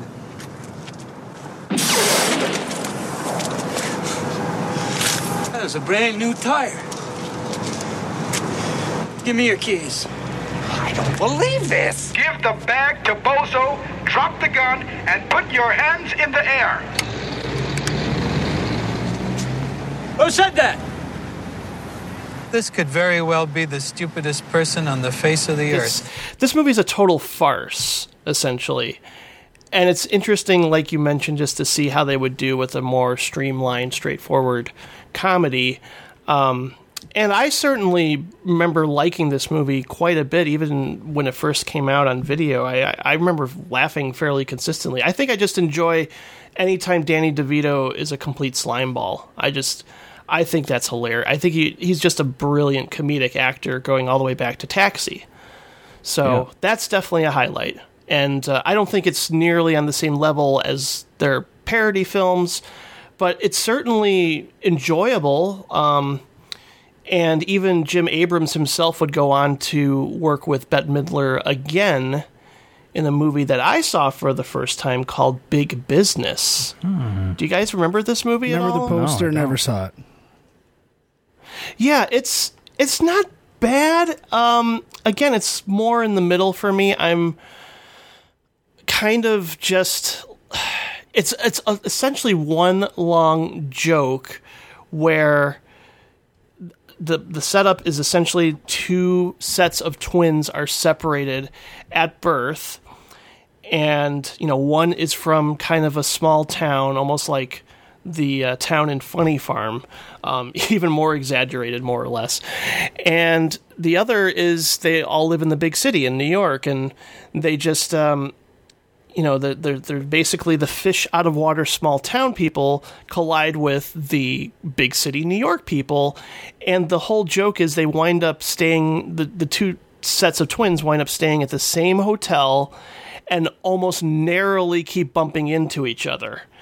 And the thing about this though i found really interesting to watch is the special effects in terms of how they got two bette midlers and two lily tomlins often to appear, appear in the same frame or walk into an elevator and then the other would walk out of another door. It looks seamless. Like you don't see any green screen, you don't see anything that would indicate um, any sort of trickery involved. So I thought this was actually the the best thing about it was just watching it and kind of go, how'd they do that? That was really well done. Like I couldn't find any uh, flaws in how they managed to put these people together in the same room or would just narrowly run into each other.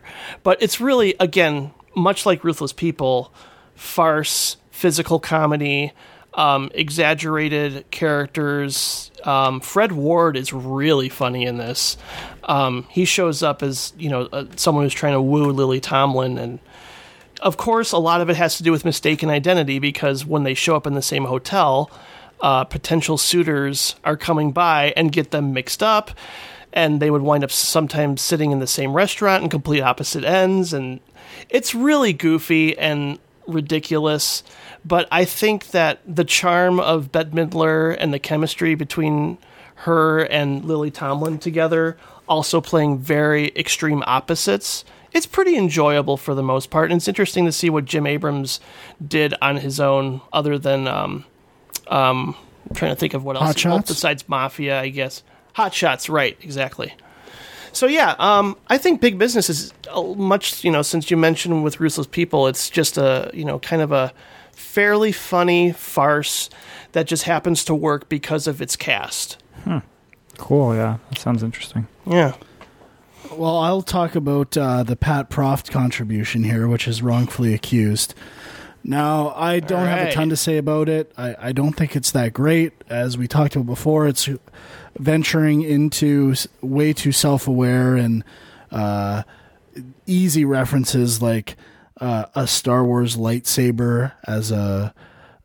Like that an usher uses instead of a flashlight, right when Star Wars was getting big again, and it's just really lazy for the most part.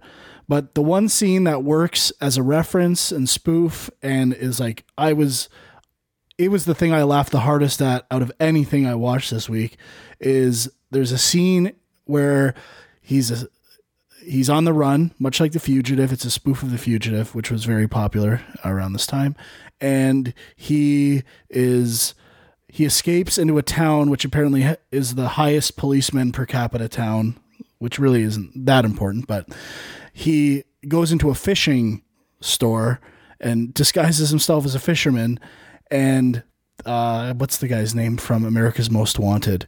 He comes out and starts questioning him, and he basically does the usual suspects, but using a wall of fishing tackle as his names for everything. So he's like, oh, he's like, hey, I haven't seen you around these parts before. What's your name? He's like, mm, Buzzin, Buzzin Frog from from Rapala.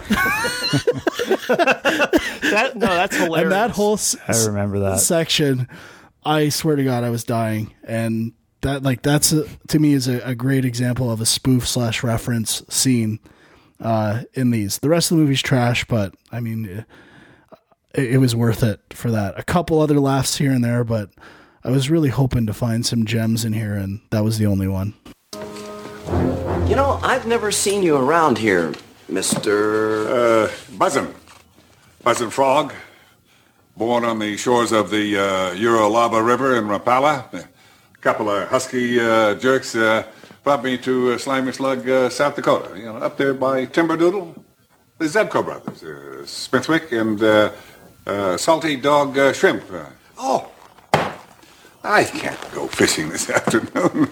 I've got a big meeting over at uh, uh, Minstrom.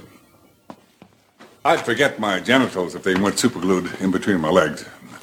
Water skiing accident.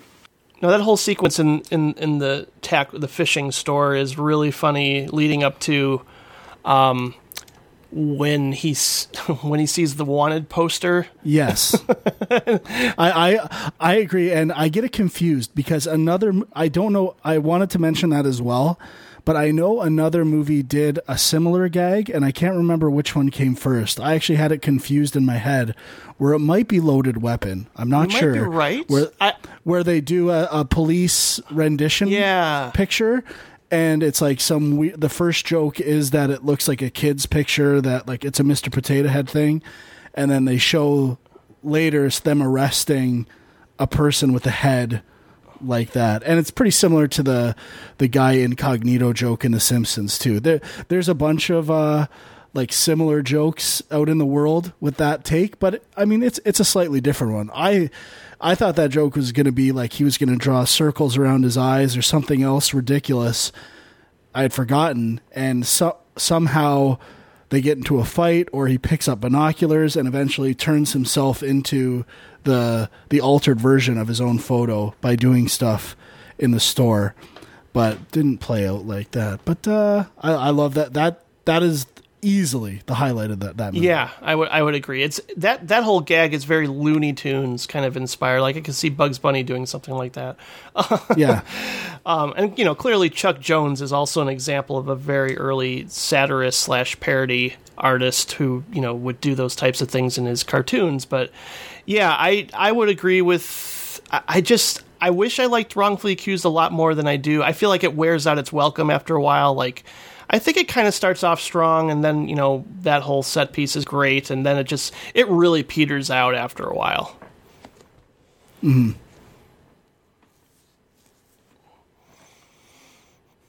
And I think one of the problems with some of these later movies too is, you know, they they just start like smashing together like any popular movie that they can, right? Like it's it doesn't it doesn't commit to that initial. Well, even thing Top that Secret they wasn't parodying seem to be anything that was actually popular at the Yeah. time. Yeah. Nor was Police Squad, right? Like they were almost filling fulfilling a gap that those movies weren't Right, being made while kind of taking the piss out of them at the same time. Yeah, but even in something like Scary Movie three, they just you know it, it- it's supposed to be a parody of horror films and you know things like Scream or at the time when The Ring was popular and whatnot, but. You know, they just decided to throw in, you know, a Matrix Reloaded joke with George Carlin as the architect. You know, just like let's just throw that in there randomly. Why not? And I remember, I think at the time, right. And this is another thing where sp- spoof Yeah, and parody is gone. It tends to exist more in the realm of sketch comedy mm. nowadays. And I remember, I think it happened before Scary Movie. They did a, like a actually really good spoof of The Matrix and The Architect with Will Ferrell on the MTV Movie Yes. Awards, and they would Yeah. in- intercut like those are actually pretty good spoof stuff as well, including I th- I I can't remember. I think Andy Samberg worked on those, and uh, like Didn't Ben um, Stiller do a bunch of them? yeah, but I think on the the later ones where Jimmy Fallon hosted and the other one, those were basically written by the guys who did Hot Rod and Popstar, and I mean it definitely shows to me. And there's one with the the third Star Wars movie where Jimmy Fallon hosted and a gag involving barbecue on Anakin's robe, which I still think is one of the funniest things I've ever seen in my life. And uh, yeah, I, I just I think like parody's kind of lost its way, but at least it exists sometimes really and it thrives in sketch comedy formats, which is interesting considering you said that the Kentucky Fried Movie originated from taking ideas when they were a sketch co- comedy group originally. Yeah. No, that's true. I mean, going back to Saturday Night Live in general, I mean, that's that was their game. I mean, they were also politically, uh, you know, sending up a lot of different things. They still do, but I, it's it's funny because like I think if if the Zuckers are almost like the SCTV of parody, then Friedberg and Seltzer are like the Mad TV of Yeah. parody to some degree. Because I never found Mad TV to be funny at all. Well, it is interesting too that. But let's not forget Mad Magazine here. Like, Well, Mad yeah. Magazine's amazing. Oh yeah, for sure. But I remember when I was in university and I was taking like some film courses and we were getting into like it- Italian neorealism and other and other stuff like Italian films. Mhm. And there was a parody I don't know how I randomly stumbled upon it during the day. SCTV dedicated a whole episode to like spoofing Italian movies called Rome Italian Style. And it it was it's like a, a half an hour episode that like I know a lot of the SCTV people were like truly like film fans and studied film.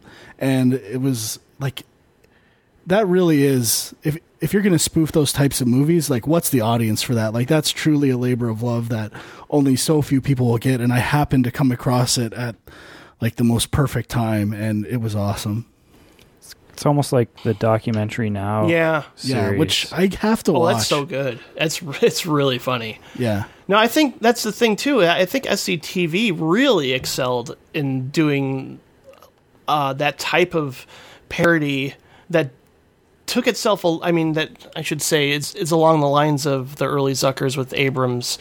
Um, I mean, with Airplane.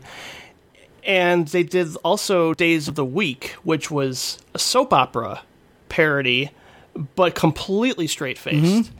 To where when I was younger, I didn't I didn't get the humor. I just I was like, this is taken way too seriously. yeah, totally. And SCTV, like they had just had like a weird ballsiness to where, like obviously new parodies, they only like make jokes about the most popular things. Yeah. Where they were almost parodying stuff that had a limited even audience to get the jokes, like Canadian Mhm. films or other Canadian stuff and Italian movies. Like they like ha- really had kind of a like a I wouldn't say brave, but like against the grain approach to parody and, and what they actually decided to parody. Yeah, I think there's a book that I, I need to pick up, and I, I can't recall who wrote it, but I, I I heard an interview on a podcast with the author of somebody who I believe went through every single SCTV episode to pinpoint exactly what was satirized, what was parodied, all the references that that show made in its entirety which would be a very interesting Hmm. sort of just reference guide to have on. Um, and just to know where a lot of this stuff came from, because again, a lot of things went over my head, a lot of references I didn't get at the time. That would be very interesting to go back to. Is there a website I don't know. for something like that? Like that, somebody needs to come up with that if that doesn't exist. Like it's just a reference website for like mo- what is a movie referencing in this scene? You know, like that would be. Yeah, I think actually one forgotten. I mentioned it briefly, but The Simpsons from 1990 to 1998 was one of the best Yeah. sources of parody and spoof. Absolutely. Like I even think their their Cape Fear parody is better than Cape Fear. exactly. yeah, I mean that that whole like to me in terms of comedy writing on a TV series, that era, season three to season eight, I would say is the best of anything ever. Yeah, in terms of comedy, absolutely. Like it was one of the most well. It was the best written show on TV during that time. Yeah. without a doubt. Now, are there other examples of recent comedies or anything else you wanted to bring up real quick here that uh, we can sort of get ready to close out the show? I, I would just mention briefly. I didn't. I only watched half of it, but BASEketball was something else I wanted to touch on because I feel like I think when I first met Sean at Silicon Knights, I'm like, you gotta watch BASEketball, buddy. Like I, and he watched it. and He's like, it's garbage. He's probably if it was today, he would have given it a three out of a courtesy three out of five on Letterboxd because he had just met me, but. uh in actuality, he wanted to give it a one and a half. And I don't know if that's true. I don't totally remember it, but I remember there being some funny things. in it. But I think it, it is an interesting hybrid between a Zucker script and then adding Matt Stone and Trey Parker and bringing a Yeah. South Park sensibility to it. And not everything works, but I still laugh at a lot of stuff. And I think the I th- apparently David Zucker and his friends invented the game of BASEketball like before the movie, and they actually played it and turned it into the movie. And it has some okay commentary on sports at the time and relocation and interleague play and stuff like that. But I think I, th- I think it kind of gets lost in the shuffle, and I don't hear people mention it often. And I do see how people could hate it, but I personally still like it quite a bit. Yeah, I remember liking it fine when it when it first came out, and you know, I I remember that's you know right around when South Park was starting out, if I recall. Yeah, yeah. And uh, you know that I sort of went back and saw things like Cannibal the musical and Orgazmo, and didn't think too much of like some of their earlier stuff, but man, you want to talk about great comedies? What they, you know, the South Park movie and Team America. Um, you Yeah, know, they did some sure. incredible work. And I haven't kept up with South Park, but I hear nothing but amazing things about recent seasons as being like some of the best satire on television. Period. Yeah, I think when South Park gets it right, they are amazing at it. Like, there's some episodes that, I mean, Aspen parodying 80s movies is like a perfect episode to me, too. So, and that's like where the montage song from Team America Mm. originated. And they, uh, I think there's times where they can get it perfect. And I think their two movies are amazing. And I wish they'd make another one at some point, although I doubt they will. And Sean, are there any other titles you want to bring up here towards the end? No, I, I really wanted to revisit some of the bad ones and just to compare and contrast, but I didn't really get a chance to. I will say I'm just looking at the filmography of Pat Proft here. It's pretty impressive, at least for screenwriting. I think Wrongfully Accused is the only thing he directed, but this guy's got like he wrote, co-wrote Police Academy. He's got credits on. Well, I think it's probably just character credits on most of those, but uh, he's got a writing credit on the Star Wars Holiday Special. I mean, this guy has just been been everywhere, done everything.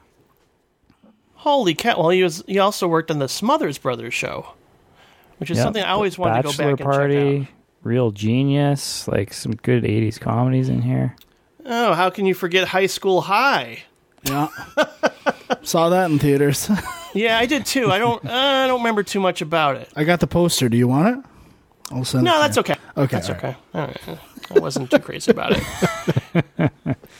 Man, Brain Donors. That's a movie I should go back to. That's that's essentially just like a total riff on uh, the Marx Brothers, if I recall, with John Turturro. Have you guys seen Yeah. Brain Donors?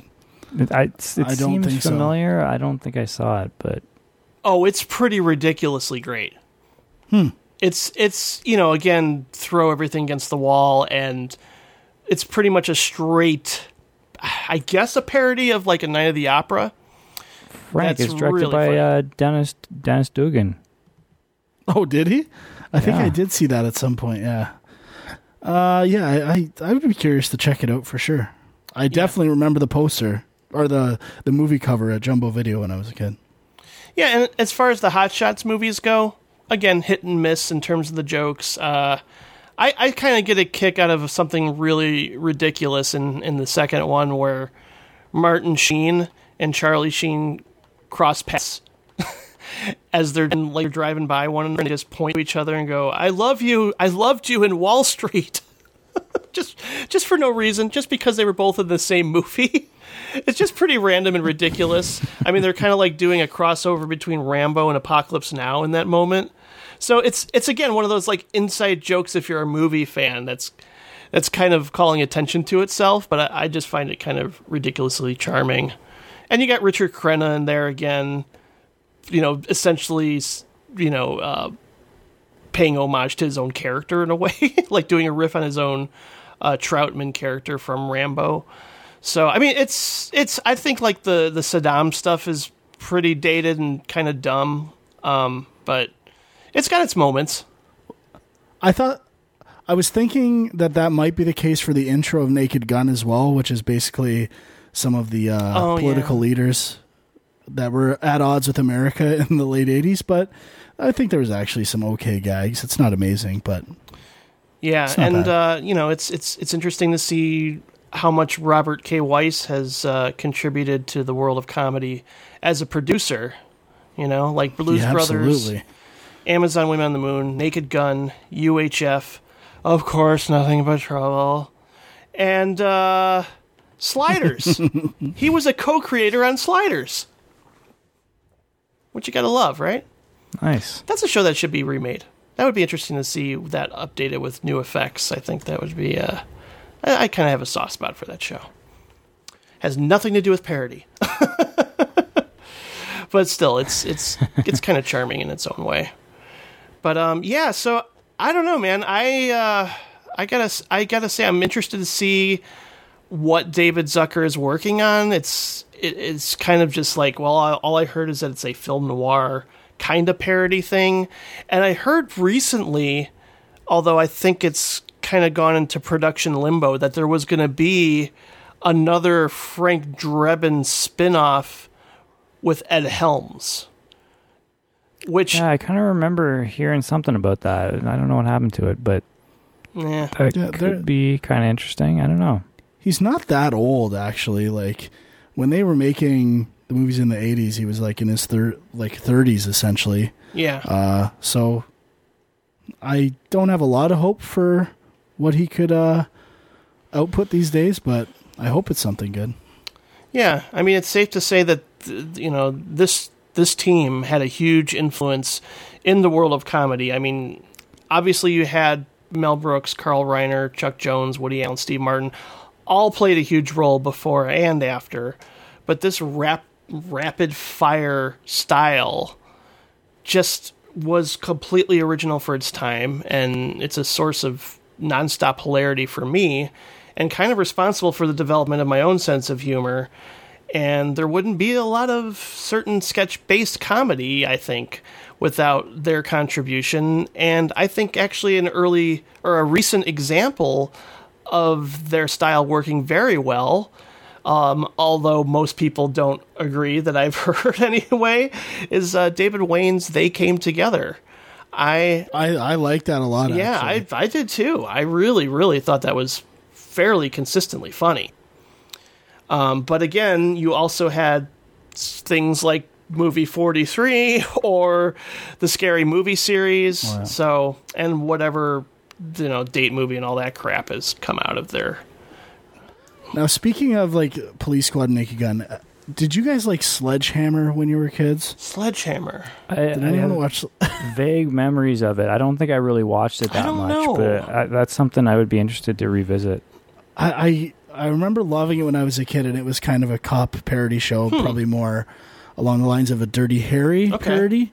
I think it only had one season, but I just I remember remember, I- he sleeps with his gun, right? yeah, and it has like a sledgehammer on the the grip, and I don't know why I loved this show when I was a kid, and I remember uh, it came out on DVD eventually, and I bought it, and I was just like, what it like? It, it was one of those things that whenever I watched it on DVD, it did not live up to my expectations, but I still.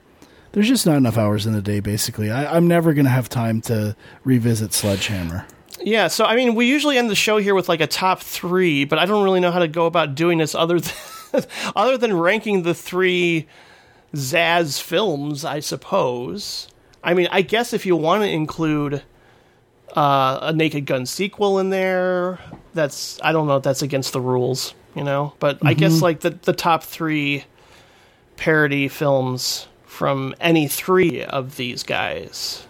I guess we could just sort of rank. Sure. I mean, pretty easy for me. I mean, number one, Top Secret. Number two, Naked Gun. Number three, Airplane. And number one for me is Top Secret. Number two is Airplane, and number three is Naked Gun. And for me, it's uh, Naked Gun from the Files of the Police Squad, number one, official title. Uh, number two, uh, Airplane. And number three, Top Secret. Well, that went well. Great, that was easy. On the uh, on the topic of David Zucker, I just wanted to mention: Did anybody see that an American Carol movie he did a few years ago? No. Are you? Do you know what it is? Even like, isn't this like sort of like a uh, like a almost a conservative political comedy, something like that. Oh yeah, I think I remember had, hearing like, about uh, this. Kevin Farley in it, Kelsey Grammer.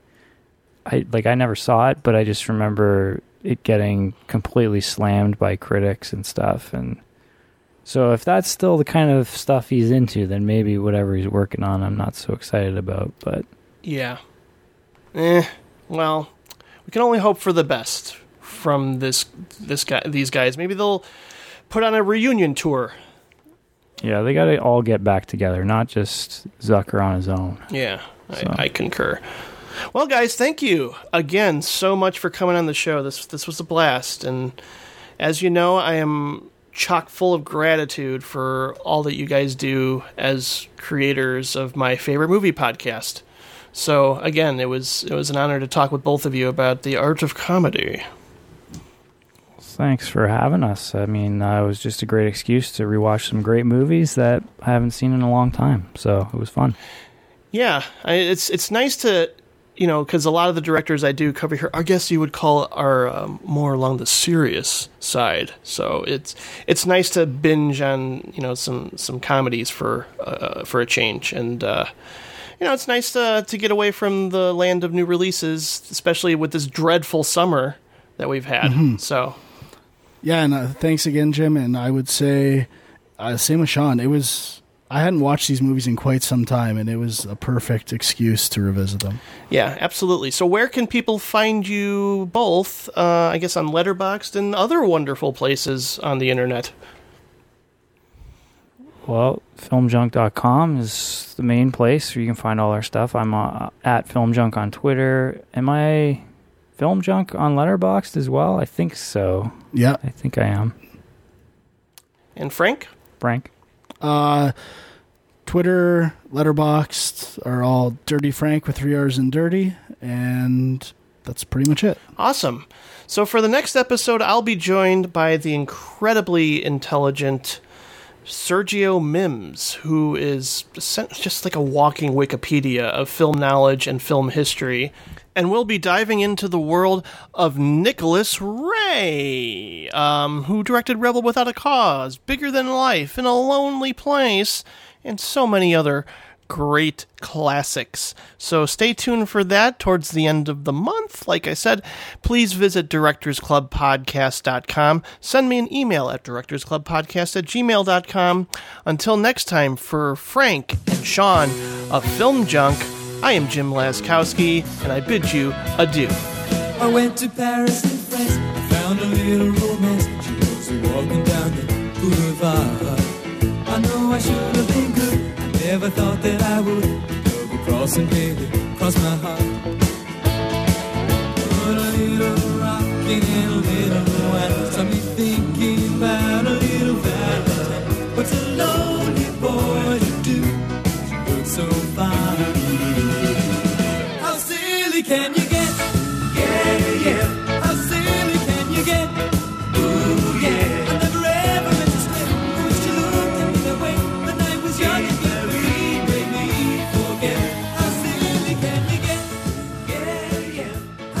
Yeah, I think I was drinking Schlitz in Grand Rapids, Michigan at the time. Nice. Yeah. And uh, my kitty kept coming into the closet where I was recording.